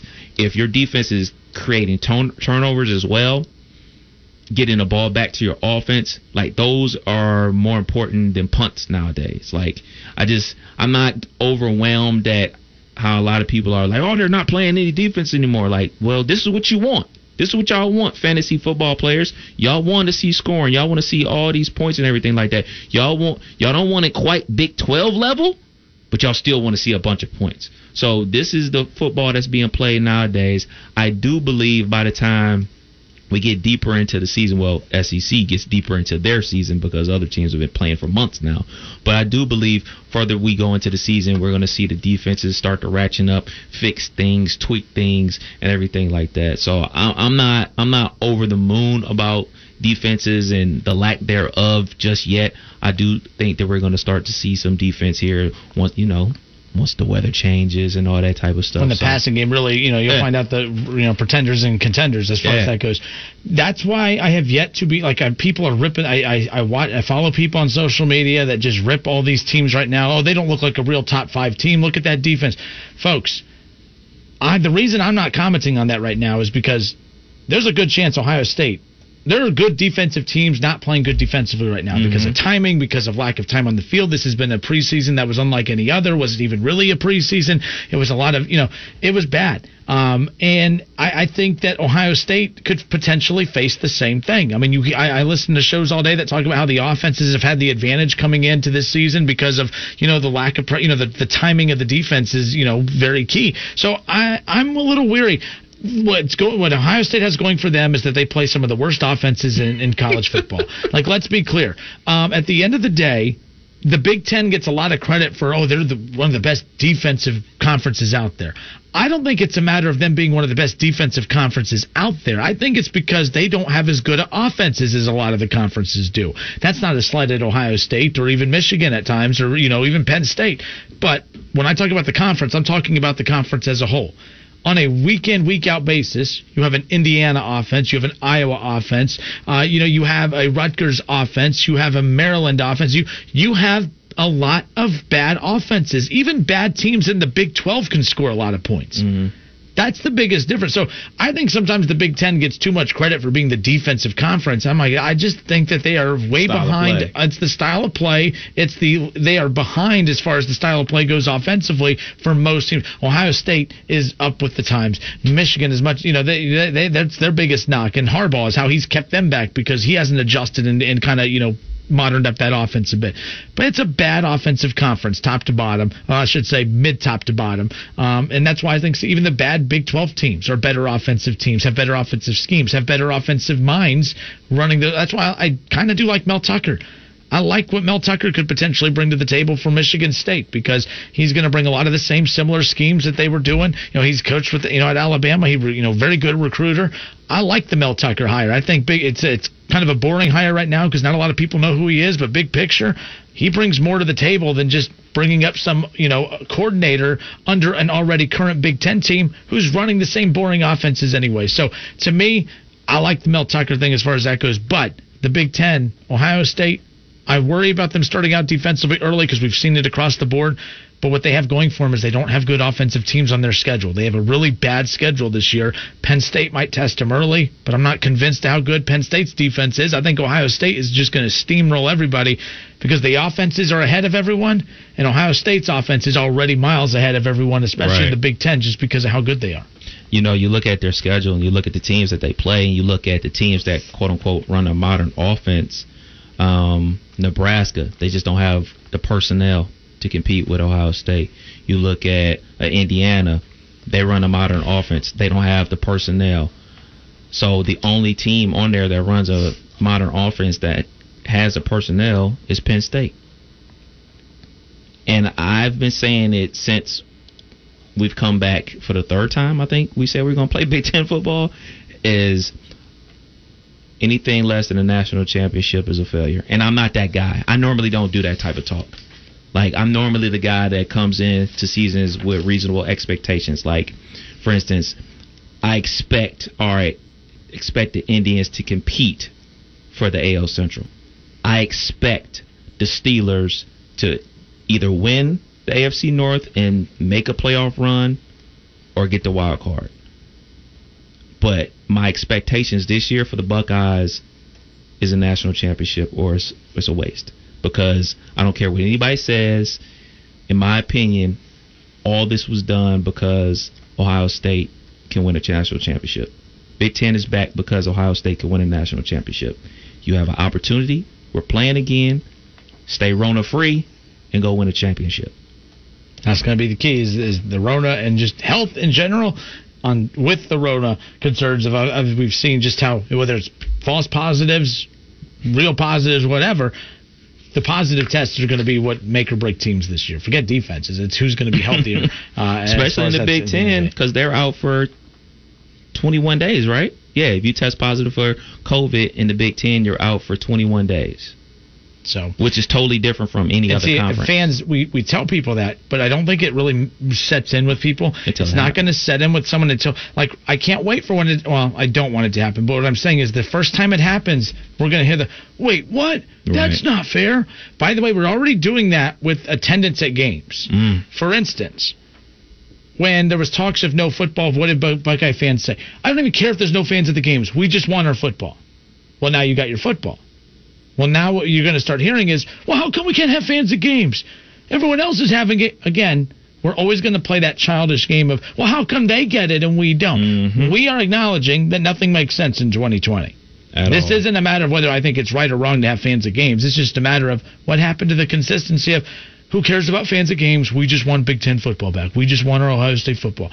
And now we're starting to see fan bases get a little uncomfortable because some fans have, you know, some teams have fans and others don't. This is where the Dan Mullen situation in Florida really gets interesting. Dan Mullen, remember, keep in mind the state of Florida has opened everything up like full capacity. Like they, there is no restrictions on capacity at games or anything. If Florida wanted to, they could open up the gates and they could sell out all 90,000 seats in their home stadium. Dan Mullen closing out the game this past weekend says he really wants a sold out 90,000 fan game for LSU coming up this weekend. Of course, reporters have just lit him up for it. Um, and he had this quote, Kev, that I'm going to read, and I find this very ironic considering the next stage of this, the next phase of the story. Kev, he goes, I'm gonna. Uh, he goes. I'll be honest. I think if you look at what we've been able to do, Dan Mullen talking about Florida, the safety precautions that we have, that our players have followed, our coaches follow, our staff follows. You know, I think we are a model of safety of what we've been doing during this time period. Here's my biggest problem with what he had to say there. What the hell does that have to do with 90,000 fans? Because those 90,000 fans aren't rushing the field, especially since you've lost already and your playoff hopes are done. So there's that. Florida every year, every time we try to give them a little push and we try to give them that little shove, they let you down every single time. But what does that have to do? Even if Florida does follow the protocols properly, and so does Ohio State, and a lot of schools at least believe that they do, but it takes one mistake, and sometimes it's not even a mistake. It's just called playing during a pandemic, and you're going to catch it on accident or while not following protocol. Titans. Uh, that's why we're having Tuesday night football this week. Um, it's going to happen one way or another. So he says all of that, Kev, which is a stupid response to. I mean, what does your players following the safety protocols have to do with why it's okay to justify putting 90,000 fans in a hot box during a pandemic? That makes zero sense. I think he's stupid for that. But here's where the irony comes in. Not even 24 hours after he says that, Kev, number 10, Florida now has five new COVID cases on the football team. And I'm not laughing, by the way, at the players who tested positive for COVID. I am laughing at the irony. You literally have a coach who is trying to justify putting 90,000 fans in a stadium during a pandemic and trying to act like the, what's wrong with that. Even if you don't think there's anything wrong with that, folks, because I don't really want to. I'm tired. Look, we've been doing this since March. I'm tired of the argument of, well, the stats show that COVID's really not. I, stop it, people. You're look. You're not going to change my mind on that. I ain't going to change your mind on what I think. So let's just give it up. My, the point is, I think we can all agree that the perception is that's not good when you are urging 90,000 people to gather in a stadium during a pandemic. It's not a good look. So he comes out to defend himself and says, no school out there handles the protocols better than we do. We are the face of safety. Everyone should follow us. Look what we do. Sounds like politics 24 hours later, look it. Five new positive cases on there. I mean, irony at its finest. Facts.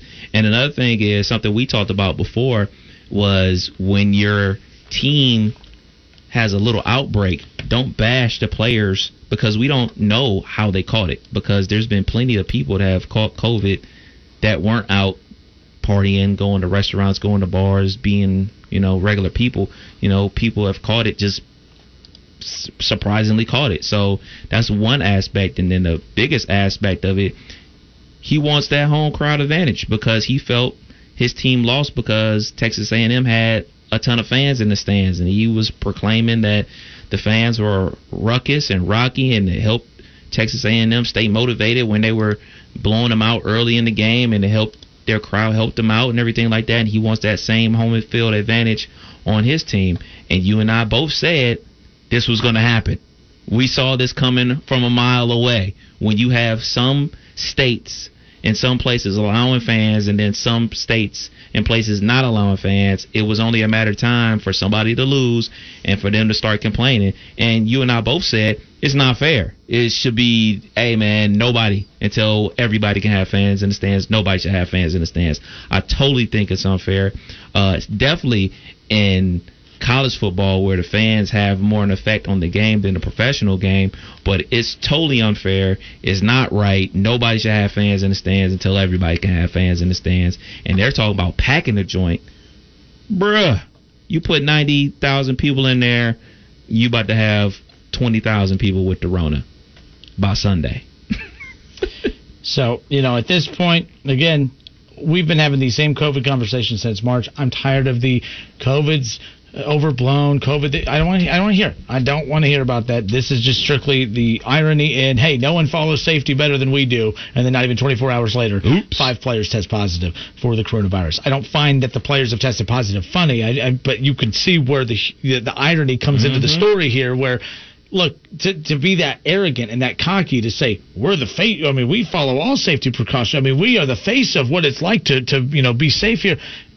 That is ignorance. That that just right there shows how dumb you are because you can't prevent it from happening. Like you could do these things to help prevent it, but you are not going. There's no bullet. Actually, the only bulletproof plan to it is the bubble, the NBA. The NBA prove as much as people like to bash the NBA, they're mm-hmm. smarter than every other sports out, every sports program or sports conference out there because the NBA, hockey, Yeah. I mean, what the NBA just did is beyond impressive. By the way, Yeah, like like, shoot, uh, the NHL, they had two bubbles. Yep. And, they figured it out. They figured it out. All right, 457 9464. That's the number to call and join in on the conversation.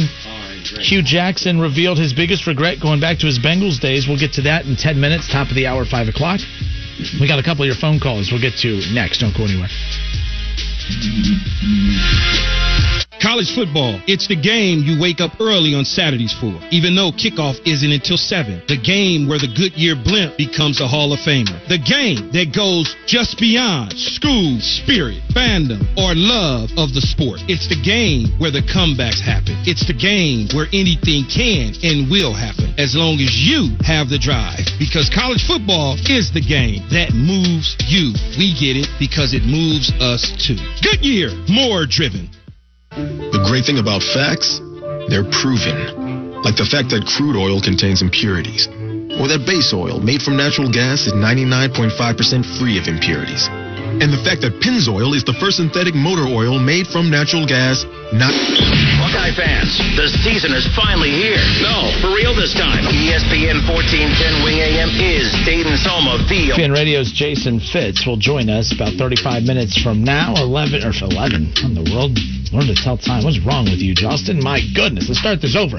ESPN Radio's Jason Fitz will join us 35 minutes from now, 5:30. We'll hear from Jason. We'll talk about your Browns. We'll talk about your Bengals. We'll talk a little Buckeyes. That's all coming up here 35 minutes from now. Five minutes from now, we'll get into Hue Jackson. Hue Jackson, in an interview on a podcast earlier this week, revealed his biggest regret that goes all the way back to his days with the Cincinnati Bengals. And yeah, his response, Bengals fans, even Browns fans, you'll find very, very interesting. We'll get to that coming up here in just a minute. Let's go to the phones as we close out hour two. We got Matt waiting on us. Matt, how are you? Welcome in, sir.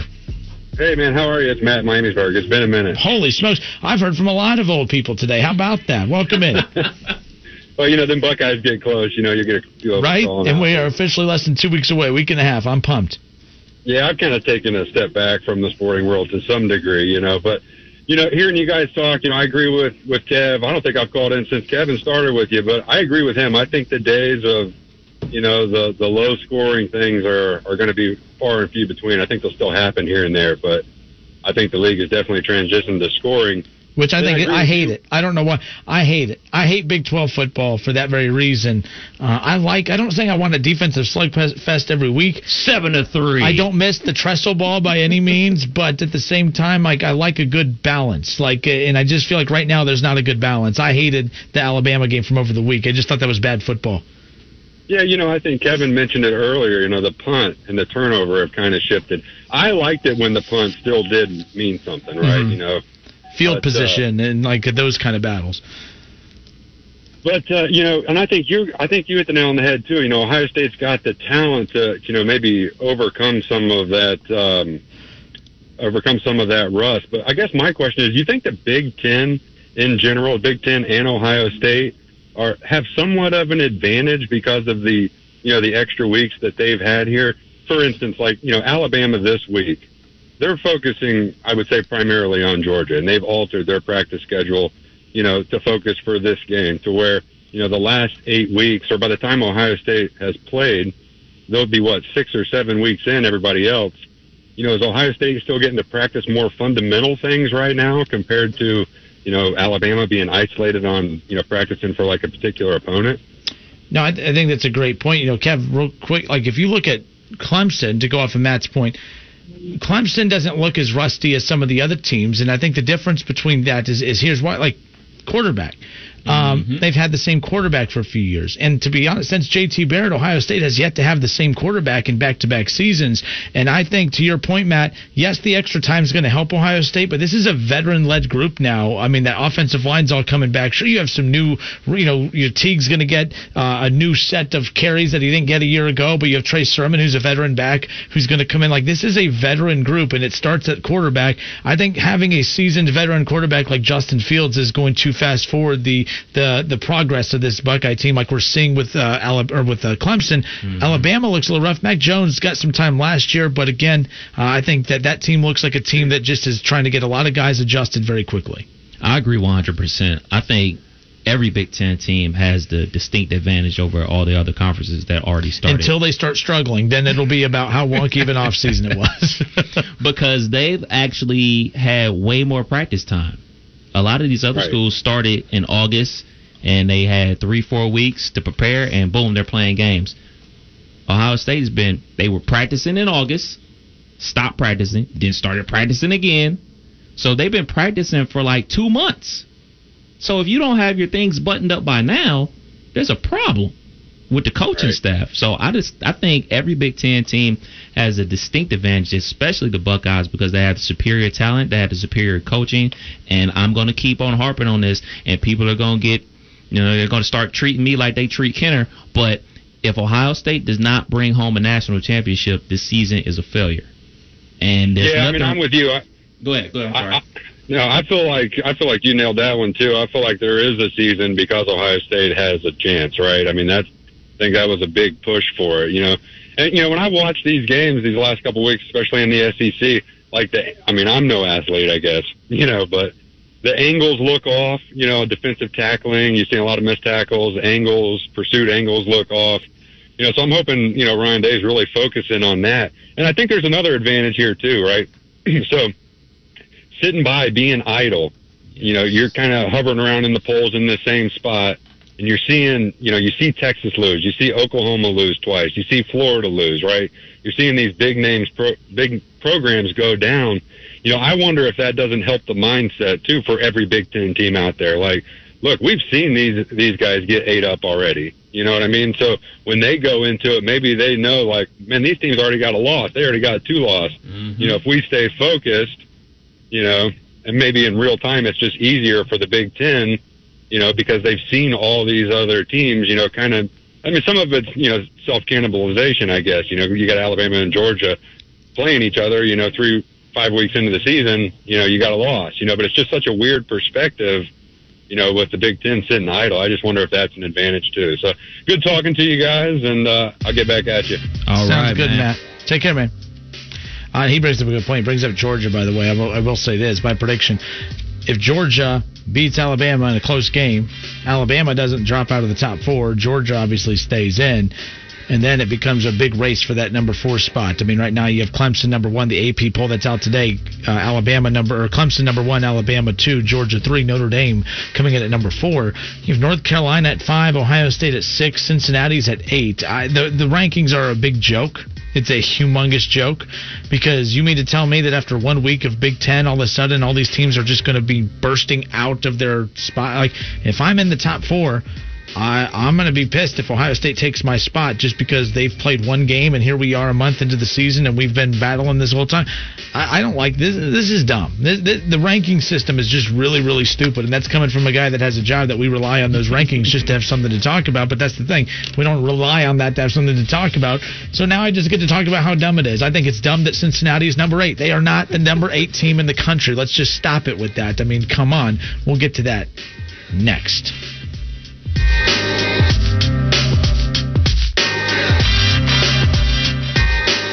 There are many ways to catch the Justin Kinner Show with Kev Nash on 1410 ESPN Radio, weekdays from 3 to 6 p.m. You can catch it live right here on 1410 Wing AM, or you can stream the show at wingam.com. But now, we have another way that you can take in the show. You can now watch the Justin Kinner Show with live here on ESPN Dayton. Clemson, number two, Alabama, number three, Georgia, and number four, Notre Dame. North Carolina coming in at number five, Ohio State six, Oklahoma State seven.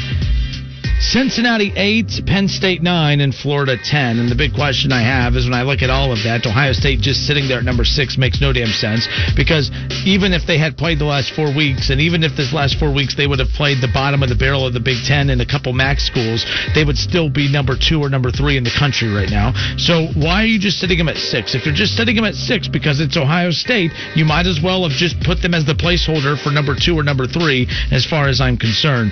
My the problem I have with all of this is that when Clemson's number one, they're going to remain number one as long as they remain undefeated. I mean, they don't lose conference games, they don't lose regular season games. Trevor Lawrence, I, I mean, it's unbelievable. Kev, the kid, two years into his career, has only lost one game his entire college football career, and it was in the national championship against Joe Burrow and the LSU Tigers. So the kid doesn't lose. So LSU's not being bounced in that number one spot, and rightfully so. Alabama, you know, Alabama at number two, as long as they remain undefeated, if they beat Georgia this coming up weekend, the highest Ohio State can honestly sit early on is three.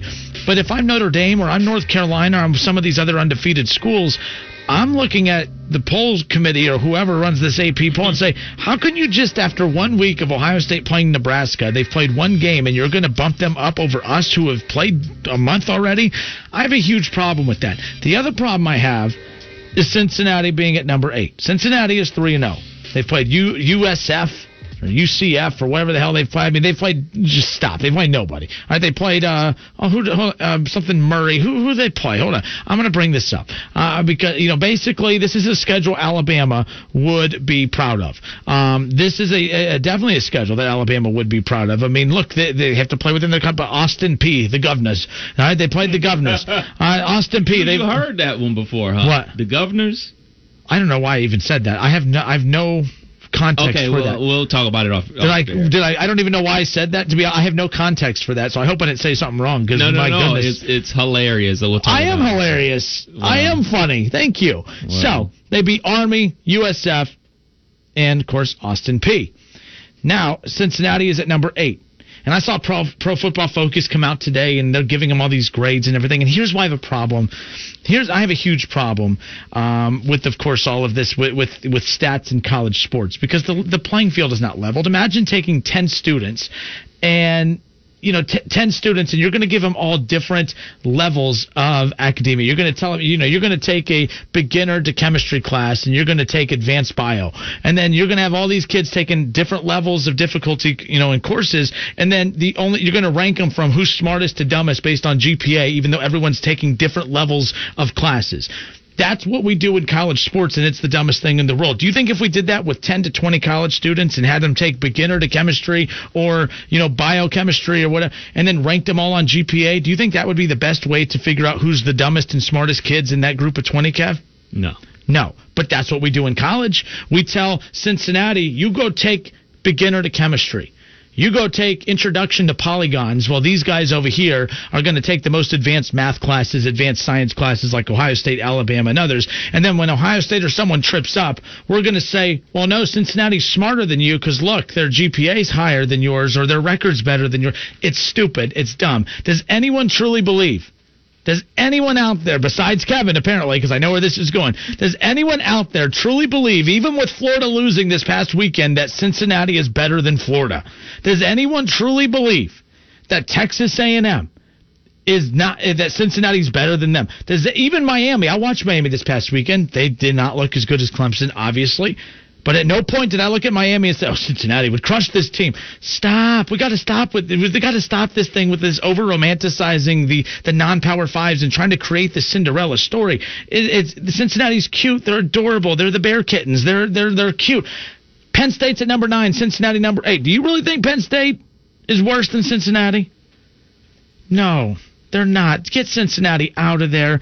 If we're if we are, Are gonna, you basing it off of the name Cincinnati or what they're doing on the field? Because it sounds like you're talking about the conference that they play in, and they're not big bad SEC, big bad Big Ten. It, it, they, don't have to play the big bad teams in the SEC. They could play the bottom of the barrel in the SEC, and it's still night and day better than what they're playing now. This goes back to my point about the GPA. We're going to have kids taking introduction to chemistry while they're taking biochemistry, and we're going to have a big mixture of everyone taking different levels of difficulty in classes, and then just base everything of who's smart and who's dumb based on GPA. Even though everyone, ha- you know, everyone has a GPA, everyone has a record in college football, but everyone took different paths to get there. So if you have a better GPA than this person over here, it doesn't mean that you're smarter. It just means you took the easier classes.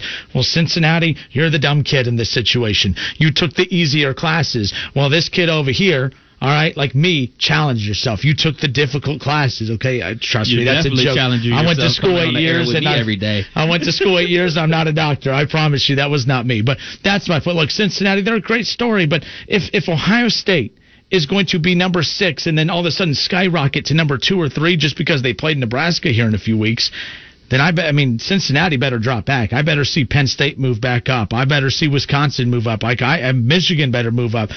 There's no way, absolutely no way that Cincinnati is the number eight team in the country right now. I just believe that there is repercussions for losing. You have to have repercussions for losing because the name of the game is uh, W's and L's. So if you're winning games, you have to be rewarded no matter who you're playing, and you have to be not no matter who you lose to. Just like we're gonna do our top five, bottom five uh, tomorrow after week six, uh, well, week five, whatever week it is, and the National Football League is done. Kansas City is no longer my number one team. Yes, they're still going to be in my top five, but there are repercussions for losing. You just have to view it that way. I don't believe that. Okay, there's a, a situation like okay, Ohio State. We love the Buckeyes, but the year that they end up losing to Michigan State, everybody was hemming and hawing about we should have made the college football playoff. We got robbed, yada yada yada. But there's repercussions for losing. That's what happens when you lose games. So these teams, they might Penn be State disagrees. they might be better than UC, but guess what? Texas A&M, y'all lost. So and we but why they lose? Because the other team that they played beat them. If Texas A, no, really. Thank you for oversimplifying that. I, I, by the way, I don't disagree with you on that. That's true. Uh, if Texas A&M plays those same three schools that Cincinnati did, since you, Texas A&M's undefeated, Probably. and they're probably not the number eight team in the. We are only giving Cincinnati the benefit of this doubt because it's, they're just a feel good story. We do this every year, but then when the when it comes, you know, when it comes down to it, we're going to dangle it in front of them, but then we're going to pull it out away from them whenever the real. You know, opportunity gets there. There's no way they'll put them in the. I said the best chance Cincinnati had of making the college football playoff was if the Big Ten ended up ultimately not playing. Because if the Big Ten ultimately ended up not playing, the Pac-12 whatever, it's the Pac 12. Even if they played, they still wouldn't have anyone there probably. And then the Big 12 just shot itself in the foot. I know you have Oklahoma State there, but it's only a matter of time before they, you know, blow their you know, blow themselves up as far as that goes. So then it's basically just the ACC and the SEC. And then I thought that there was a good shot that if Cincinnati's undefeated at the end of the year, this would be the year to throw them a bone. But that was because I thought there would be only two major conferences fighting it out for four playoff spots. But now that's not the case. And I, I just, like I said, I just have a hard time respecting this ranking at all because, for one, I'm actually saying this. Ohio State has no business being even in the ranking. Anyone in the Big Ten does not because you haven't played anybody. How dumb is it that Oklahoma State's 3 and 0, Ohio State's 0 and 0, and they're ranked ahead of Oklahoma State? Now, if Ohio State's playing and they're beating bad mm-hmm. teams, Ohio State, Alabama, you know, the Georgias, the Clemsons, there are certain programs that have earned the right to this point that I don't need to see them play somebody to know that there's somebody. Cincinnati does not deserve that treatment. I, I don't know why we're doing that treatment with them. I think all. it's uh, another thing about the conference. I think the the biggest thing about the American and the thing that hurts the American the most is now you're down to only two teams that are undefeated. Uh, UCF has already lost. That was like their other big team. Uh, Memphis has lost and everything like that. So now the only undefeated teams in the American are the UC Bearcats and SMU, and they both play each other. So it isn't going to be one of those those matchups where they don't play each other until that final showdown. So either one of those teams getting a big boost from beating one another, that's not going to happen. That that matchup happens midway through the season, so that that's lost for them as well. Um, I just view it in a, a simple as complex as it could be. If you lose, you got to be penalized. If you win, you got to be rewarded. Did you feel the same way when Boise State was on their tear a couple years ago? When Boise State was going on the road uh, to Power Five teams and winning those games, did you feel the same way for them? Because I don't think you're not listening to my argument. I'm They're not. going- I'm, they're beating- I'm asking. I'm asking. This is a serious question because you see when they go on the road, uh, they they've beaten UCLA back to back seasons. That was last year, but their big chance to make a splash was last year, and they lost Ohio State. They got smoked. But did you have that same energy when Boise State was beating tons of Pac-12 teams? They were going on the road to ACC teams winning, going on the road to SEC schools and winning. Did you have the same energy then? I had that. No, I did not have the same energy then because they were playing Power Five schools and beating Power Five schools. You talked about Cincinnati beating UCLA. That was they checked off that that box on the checklist of the criteria of how to be- in the college football playoff. Hey, you beat a Power Five team, good or bad. That's one way to get rid of that stigma of you being a non-Power Five program. But what is killing the Bearcats is the fact that people cannot get over. And Brian Coleman says they beat UCLA. UCLA, LOL. Uh, but to be fair, Cincinnati beating UCLA that was a good win for them because it does put the conversation in. Okay, gets rid of that stigma of oh these teams can't compete even with the bottom barrel of these Power Five conferences. That's not you know true. The SEC, I believe that's the case. I do believe Cincinnati couldn't beat anyone in the SEC, even the worst teams in that conference. That's just my opinion. Um, but when you get beat down by Ohio State, like because Ohio State is the face of the playoff, as is Alabama. Actually, technically, Clemson and Alabama are. You can flip a coin between those two of who's the real face of the playoff since it came in. The Clemson and Alabama have dominated the playoffs since it came in, even though Ohio State set the tone by winning the inaugural national championship. Um, but at you know when you think of Ohio State, Alabama, Clemson, those are the teams that are the playoff. That when you get into the playoff, that's who you're running into. So for Clemson last year to be beating their chest saying, "Hey, we're a playoff team. We are a good team." You had your chance to face a playoff quality team, and not only, and I'm fine if you lose 38-35. 30 you know 28 to 14 whatever that that's you i can respect that because there was fight there's no fight in the 45 to nothing blowout beatdown shutout loss because that just showed the gap between the playoff caliber buckeyes and the american conference the best of the american I don't even think it's uh, American Conference big. Uh, big. Look at what Ohio State did to Big Ten teams. Like Mhm. they're not doing any better than UC did. The yeah, but, only- they're- but those aren't playoff teams either so it's not about the conference. You're just strictly talking about the teams them- themselves. no the conference is what they are dealt with they've they were dealt that bad hand you know that's the stigma that they have to live with and i bring and up that's the a whole nother can of worms. because Ohio State, it's the opposite. So Cincinnati has to load up their non-conference with games just to get the respect before they get into the conference portion, where no one's going to respect those. Even when they do run into top 25 teams within their conference, it's usually number 19 versus number 14, and it's hard to really buy into that when we're tuning into Ohio State number two versus number five Wisconsin. It's not the same weight. So when when Cincinnati has to play the non-conference big boys you have three weeks at the beginning of the season to prove that you're a playoff team, which is unfortunate for Cincinnati in a regular season. Uh, in Ohio State, they don't have anything. They're playing the, you know, just like everybody else, they're playing your MAC schools and so on to ease their way into the season. Cincinnati doesn't get that luxury. They have to be a finished product right away. But not not this year. They don't have the luxury of having that non-conference to bolster their playoff resume. And I don't think that the schedule they have is good enough to justify putting them in the playoff. And they're going to be undefeated. Them or SMU will be undefeated at the end of the year. And we're going to sit here and say, oh man, should they be it? No. We, it might be a talking point. It's good for sports talk. It's good for the SEC sh- or the sports, uh, you know, sports center shows and all that. But no, it, it- you're not going to. Even a one loss Florida team should get in before an undefeated I think it's always a moving target for the non-power five teams. Um, they're at a clear disadvantage with this whole layout. Um, it's kind of like Charlie Brown and Lucy. They keep moving the football. You go undefeated, we'll let you in. Oh, we went undefeated. Uh, UCF. Ah, sorry. No, you're not good enough. Y'all go play in the Peach Bowl. All right, we about to beat this Power Five team in uh, Auburn. Oh, they beat Auburn. Oh man, well Auburn, man, they didn't really even want to be there. It's true. So, but I mean, that's you think they're saying. taking them? You know, do you think you're taking they're taking them serious? They were getting ready to play in the playoff. They were getting ready to play the Buckeyes or Alabama or Clemson, and we got Cincinnati.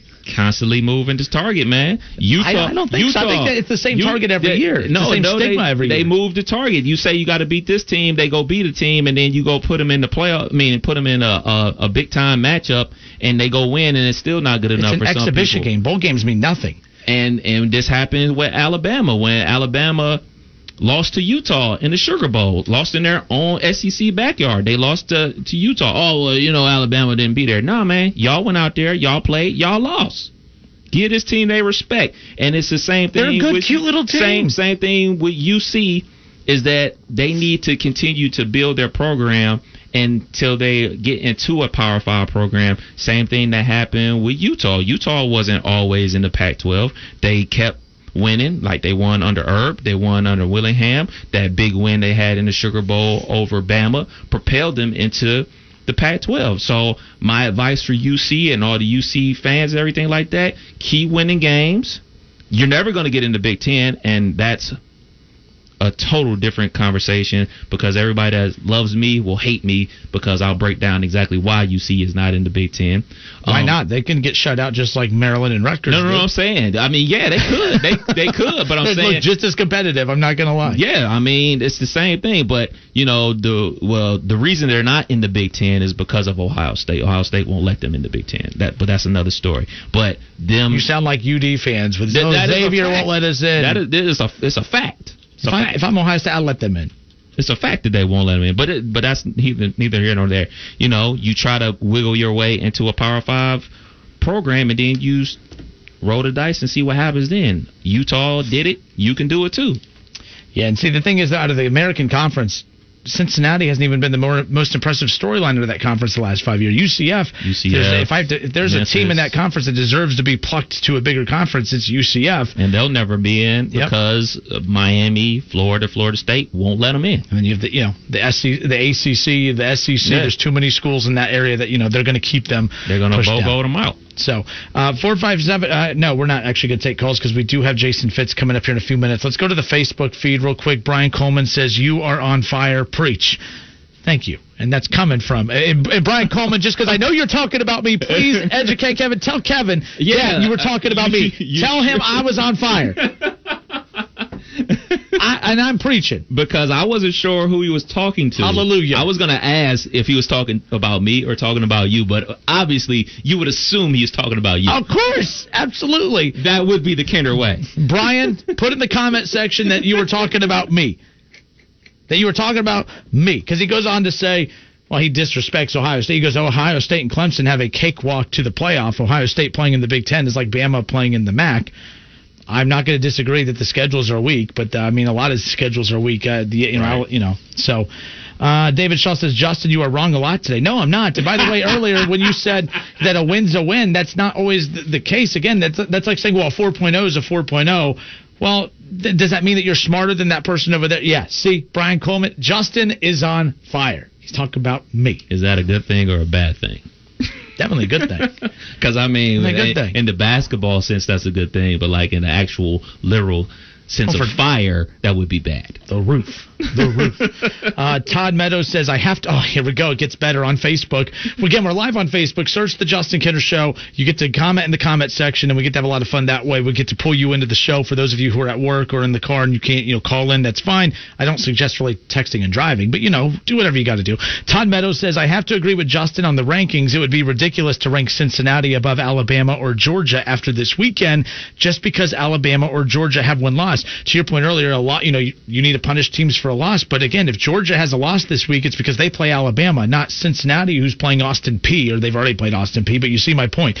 So, you know, Cincinnati gets more of a reward for beating a team like Austin Peay, while Georgia loses a game to, to Alabama. I don't think Cincinnati, who has an undefeated record and a one loss Georgia or Bama team, it doesn't make Cincinnati better than those. Todd, you're a smart man. I agree with you. And oh, just that. like everything in college football, we talk about rankings and we complain about rankings, and obviously we have to do that because that's our job. But as we talk about off air a ton of times, I'm not a big rankings guy. I believe it always works itself out. It rarely, rarely, talk about an outlier, it rarely doesn't work itself out. Most of the time, the rankings always work itself out, and we get the teams that deserve to be in the college football. But when, when Cincinnati's undefeated this year, which is going to happen, in my opinion, they will be undefeated. Well, What's going gotta- happen? They got to earn it. They got to earn it. They got to go out there and earn it on the field. Oh, geez, you're one of those people. who Yes, take I care am. of itself. Oh my goodness. Yes, I mean, because oh my that's the literal thing that will happen. They have to go earn it. Like they, they they have to play SMU. They still have to go to UCF, who's the big dog in the conference until otherwise known. They still got to go to Memphis. Like they got games. They got beat these teams. I'm not I'm not giving them nothing. They got to go earn it. We got uh, yeah. Anyways, David Shaw says what? Oh, coming from you. oh, So you're fine with Ohio State being number six right now, and they haven't played a dang game. No, they shouldn't be ranked.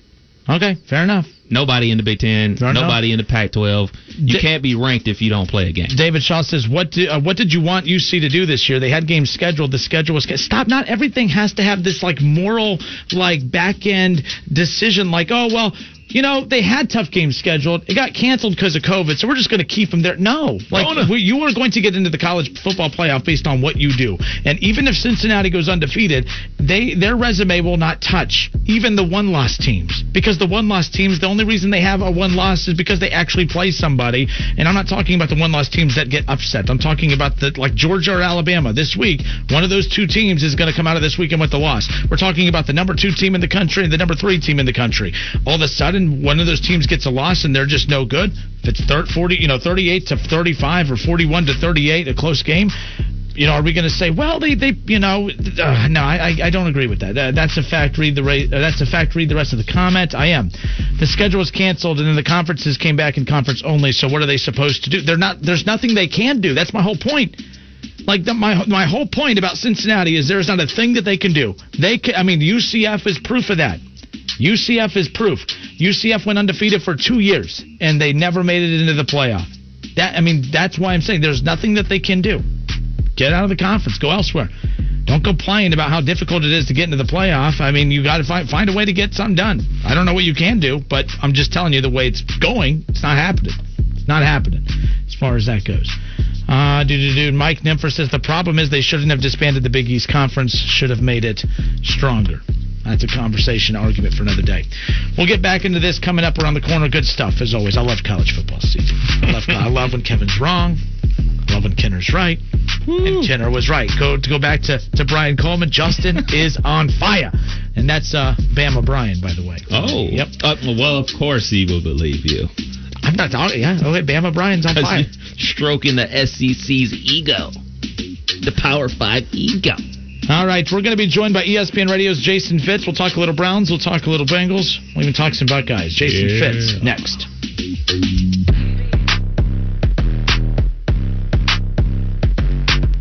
Hi, this is Jay Farner, CEO of Rocket Mortgage. Making the right financial decisions has never been more important. We can help guide you to those right decisions now when they matter most. Mortgage rates are near historic lows, so when you call 8338-ROCKET or visit us at rocketmortgage.com to start your refinance, you'll be well on your way to saving money every month. The rate today on our 30-year fixed rate mortgage is 3.125%, APR 3.43%.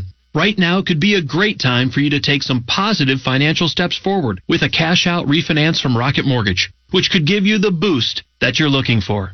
In addition, we may be able to help you refinance with little or no out of pocket costs. At Rocket Mortgage, we're committed to every client, every time, no exceptions, no.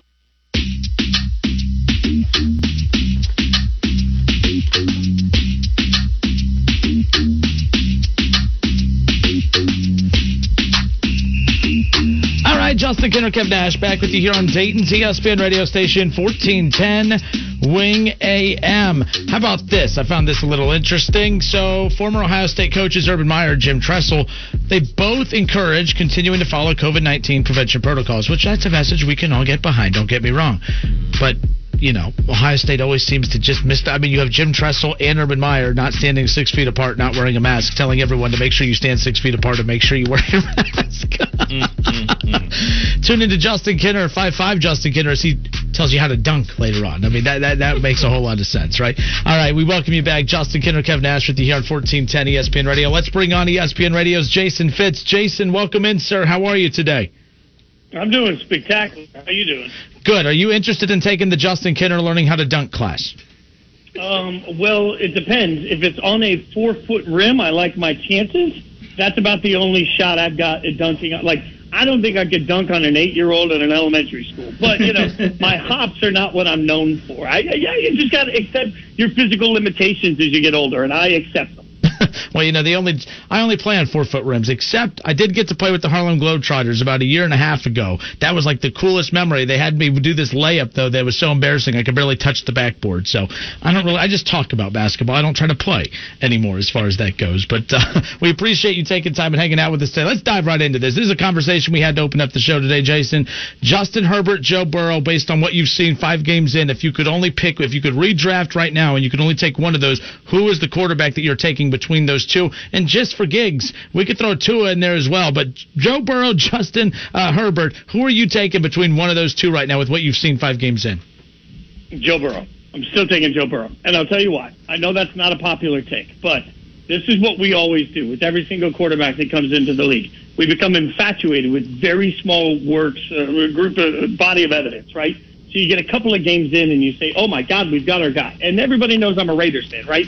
At, at the end of the 2016 season, Raiders fans were convinced Derek Carr was going to be the next Aaron Rodgers because as we see good from a quarterback, we decided that good is everything. And then, you know, look at Baker. Baker Mayfield was the second coming year one. Year two, he was suddenly trash. And now year three, he's somewhere in the middle of it. That's why I keep telling everybody it takes so much time. But the one thing I'll say is that what matches any tendencies you see that match what they did in college matter to me. So I'm going to go back to who Justin Herbert was in college, and he was a good dynamic playmaker that was able to extend plays and make fun plays with his arm. That's uh, spectacular. But if you look at the metrics in college, when he got blitzed, it wasn't always pretty. If you look at the metrics so far in the pros, for whatever reason, people have been afraid to blitz him. But so far, when he faces a blitz, he has the second lowest uh, completion percentage in the NFL. So while I understand that, that Herbert has made some big plays and it's been fun to watch, I got to wait and see a quarterback evolve against what defensive coordinators are going to throw at him. And I'm still going to look at Joe Burrow and say, hey, I've seen so much good from him in college that that plays into part of how I see him in the pros. You know, we saw that horrible injury with Dak on Sunday, and hmm. the whole rhetoric all week has been it's Jerry Jones' fault. Is it anybody's fault, or is this just football? No, it's just football. Like sometimes bad things happen to good people, you know, and that's that's the one thing, you know, for all the conversation about money, and that's I can't imagine. Just a second, give me one second on the soapbox. I can't imagine if somebody that I loved was going through this horrific injury, and the first conversation was never about their well well being. It was mm-hmm. instead about their money. I just think that's one of the worst things about the way we are as sports fans. So, having said that, I, I think the most incredible moment was to see the way the players and coaches and everybody went to Dak's side, which tells you how beloved he is. I mean, you don't do that for every single player. Not every player gets that level of love. So that's a huge statement to Dak. The other side of it is, though, business is business. Dak rolled the dice. The Cowboys rolled the dice. And I, frankly, everybody keeps talking about Dak like he rolled the dice wrong. I'm not buying it because all indications are he's going to make a full recovery. And when he does, I still think somebody's going to pay him mega money. And if it's not the Cowboys, I still think somebody's going to pay him mega money and they'll trade draft picks to get him because they know who Dak can be. And you got the choice between the known entity of Dak or rolling the dice in the draft. You're taking Dak, I believe. So, you know, the Cowboys are the ones that I think are really, they, they put themselves, you know, up a creek because Andy Dalton is just good enough to win some football games. And that's just good enough to get them into a spot where they're, they're not going to be able to draft the quarterback that they would need to replace Dak. So, you know, I think the Cowboys are pinned in, but I don't think it's anyone's fault. It's just sometimes football stinks. I'm a huge Pittsburgh Steelers fan, so I was very upset to see Le'Veon Bell sit out the season, then sign with the Jets, and now the word is they're trying to shop Le'Veon Bell. What possibly could the Jets get for Le'Veon? Nothing. I, I mean, there's just no market for him, right? Like, why would you trade for that huge? I mean, that's a lot of money for Le'Veon, and we've seen so little from him. But the other side of this is why are they letting Adam Gase do anything that has long-term ramifications?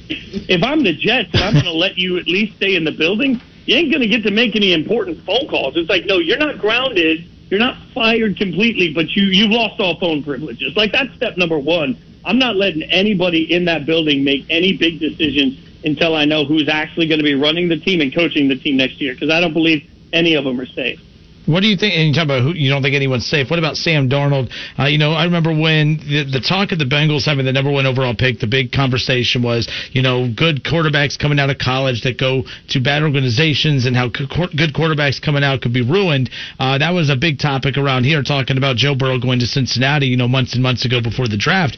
But you know, then you see a situation like Sam Darnold and the Jets.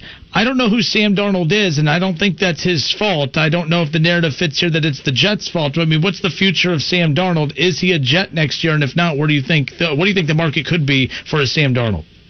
I really think that you know, okay, I, I get that people want them to go after Trevor Lawrence. If I'm the Jets and I end up being the worst team in football, I, I know that Trevor Lawrence has the opportunity to be special, and most people will disagree with me on this. I'm trading that pick for the mother of all bounties that I could possibly get. Because uh, look, I don't love Sam Darnold. I, I didn't love Sam Darnold coming out of college. I think he's sort of who he was at USC. He's super talented guy that will make a ton of great plays, and then every once in a while he'll throw a boneheaded pick to somebody that he's much better than, and that's what he did in college, and that's sort of who he is with the Jets. So I, I was hopeful that the Jets would be able to fix some of those tendencies for him. That hasn't happened. So you know, but for but if you're the Jets, I mean, I, I genuinely believe I don't care who they put. be- I, I don't care if they put Patrick Mahomes behind that Jets offensive line. They don't have other weapons. They don't have a good line. They don't have a team that's really worth playing on. They they need an all new roster, and that's not a, a popular take for a lot of people in New York. But those are the moments you got to look at and say, hey, maybe what you need is to tear the whole thing down to the studs and rebuild. And and I believe that's what the Giants and the Jets are going to be looking at this offseason. And I don't think one player will accomplish enough of that. So I'm, I'm looking at the bevy of picks. I think I think Darnold's still going to get a chance if he hits the open market. Somebody will give up a third rounder for him at least, if not more. You know, Kinner and I have this debate all the time about if you're the number one guy like a Trevor Lawrence and the Jets or the Lions have the number one pick and they have their eyes set on you, and I'm a proponent of I'll go back to school, I'll sit out, I'll pull a John Elway, I'll pull a Eli Manning. He sits on the other side of the fence with that, saying, you know, it's an honor to be picked in the draft. Go play. If you're good enough, you can make it happen. I'm just a person that believes that, man, these teams have been terrible for so long, and they'll ruin you. Now we don't know if Sam Darnold would have been good if he went to another team, but we do know he's bad with the Jets, and we do know that the Lions have had two of the best position players of all time in a, a Calvin Johnson and then a Barry Sanders, and they did absolutely nothing with him. Where do you come down on the Trevor Lawrence if he's going to go to the Jets or Lions? Him deciding to go back to school thing. The only problem, and, and look, I, I hear what you're saying, and I agree with a lot of what you're saying. The only problem, there's two things. One, I believe that there's a bit of a God complex to a lot of these guys that are coming out at the top of the draft that believe that they can fix anything. But two, and this is big, I mean, money's money, right? Like, if you're Trevor Lawrence, you can take that insurance policy out all day that people talk about, but uh, they rarely tell you how difficult they are to, to actually cash in and, you know, how much less it is. Like, if you're Trevor Lawrence, the day you sign, you're going to be getting TV money, you're going to be getting advertising money, and you're going to get a disgusting amount of money from a team to go play for a bad organization. So, you know, it it only takes one, God forbid, Dak Prescott like moment, hmm. and everything changes for Trevor Lawrence. So, I, if I'm Trevor, I go out and I, you know what, I just do the best I can with what I got, and I, I, I go into if you're going into New York, especially. I mean, you talk about just you're going to be in New York. Like the the marketing opportunities for you know a likable young man like him, I, I think would be through the roof. So as much as those franchises are absolutely at times a dumpster fire, I don't see how you can justify not taking the cash. ESPN Radio's Jason Fitz with us here. Uh, last thing, and we'll let you go. But you got the Steelers, you got the Browns coming up this weekend. A big matchup again. Both teams really trying to prove a lot. Like we we don't really know who the Steelers are. We trust them because they have a veteran uh, coach, uh, respected organization. You have Big Ben back this year. They haven't played anyone that really you know that they've beat that you could say, oh, that that for sure that Pittsburgh is back. Then you look at Cleveland; they're four and one. They're rolling. They, you know, right now it's, they're at an all-time high. This is a big game for both franchises this weekend. Who comes away? Is Pittsburgh a three and a half point favorite as we sit right now? I, well, look, I, I find myself believing in the Steelers because I still think about last year and how bad their quarterback situation was and how good that team still was. So mm-hmm. I'm applying a little bit of that forward this year. But this is what I will say about the Browns. I think everybody last year was too high on the Browns, and everybody this year is too low on the Browns. And you know that that to me is sort of what happens when a bunch of national media people make some big statements about the a, a team, and then they get bit, you know, by it. So they come in the next year a little more cautious. The, the only question last year about the Browns was their coaching, and they've answered this year what it looks like when you have a competent coach there. And, and I, I think what the Browns are doing offensively is absolutely incredible. And you know, I always love to throw out these stats, but their run block win rate is the second highest in the NFL. Like the, the Browns are doing things, rushing the football that's making it easy for them to throw the football, which is alarming because they have a lot of talented people to throw the football too. So I have a hard time seeing, you know, sort of how anybody's going to slow down the Browns right now. I think they're very good, but man, I, I believe that the Steelers are going to come out with a bit of a statement here. But ultimately, I think the Steelers win this game. I think the Steelers and Browns are both playoff teams, though. Congratulations to your Raiders, by the way. um, I will ask you this without taking anything away from your Raiders win. Kansas City has looked a little questionable the last couple of weeks. Is there some? I mean, again, no one. I didn't expect them to go undefeated. I, I don't think that you know it's very difficult to go undefeated. For one, just your Raiders looked really good, but two, is there something going on with Kansas City that they just haven't looked as explosive the last couple of weeks? Yeah, there is, and I, I'll actually credit Belichick as we always do for everything, but it's, it's warranted here.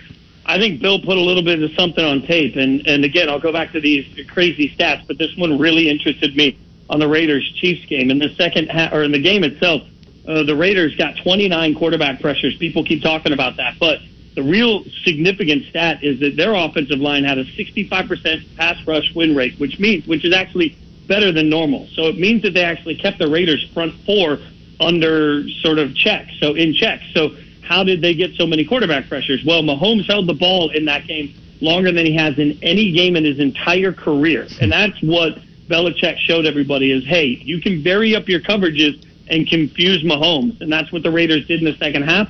That's what shut him down. They took a page out of Belichick's book, and I think now what we're going to see is a lot of zone blitz and a lot of hey, how can we drop different people into coverage? Because if you make Mahomes hesitate for just a second, that can be enough to help you at least at least disrupt the timing of the plays. So he's still going to do otherworldly things, but I do think that there's been a blueprint on how to at least slow him down a little bit, which is scary for the Chiefs. Spain and Fitz weeknights from 7 to 9 p.m. right here on Dayton's ESPN radio station 1410 Wing AM. You can catch Sarah Spain and Jason Fitz, who's awesome enough to join us every Tuesday from now and through uh, the end of December. Jason, thank you so much. Give Jason a follow on Twitter at Jason Fitz F I T Z. Jason, thank you. Take care. We'll talk in a week. You guys are the best. Thank you so much. Peace. All right, good stuff there. ESPN Radio's Jason Fitz again. He joins us every Tuesday, usually at 4:30. We had to bump him back a bit. He was actually working on the Raider, uh, Raiders radio network just a little bit ago. 457-9464. We'll have time to wrap up a couple of your calls on the other side of the break. We'll be back in a moment. I didn't get to share this earlier. We'll close out the show with this. Hue Jackson shared his biggest regret going back to the Bengals. I'll tell you what that regret is when we come back. Browns fans, you'll want to stick around for this one as well.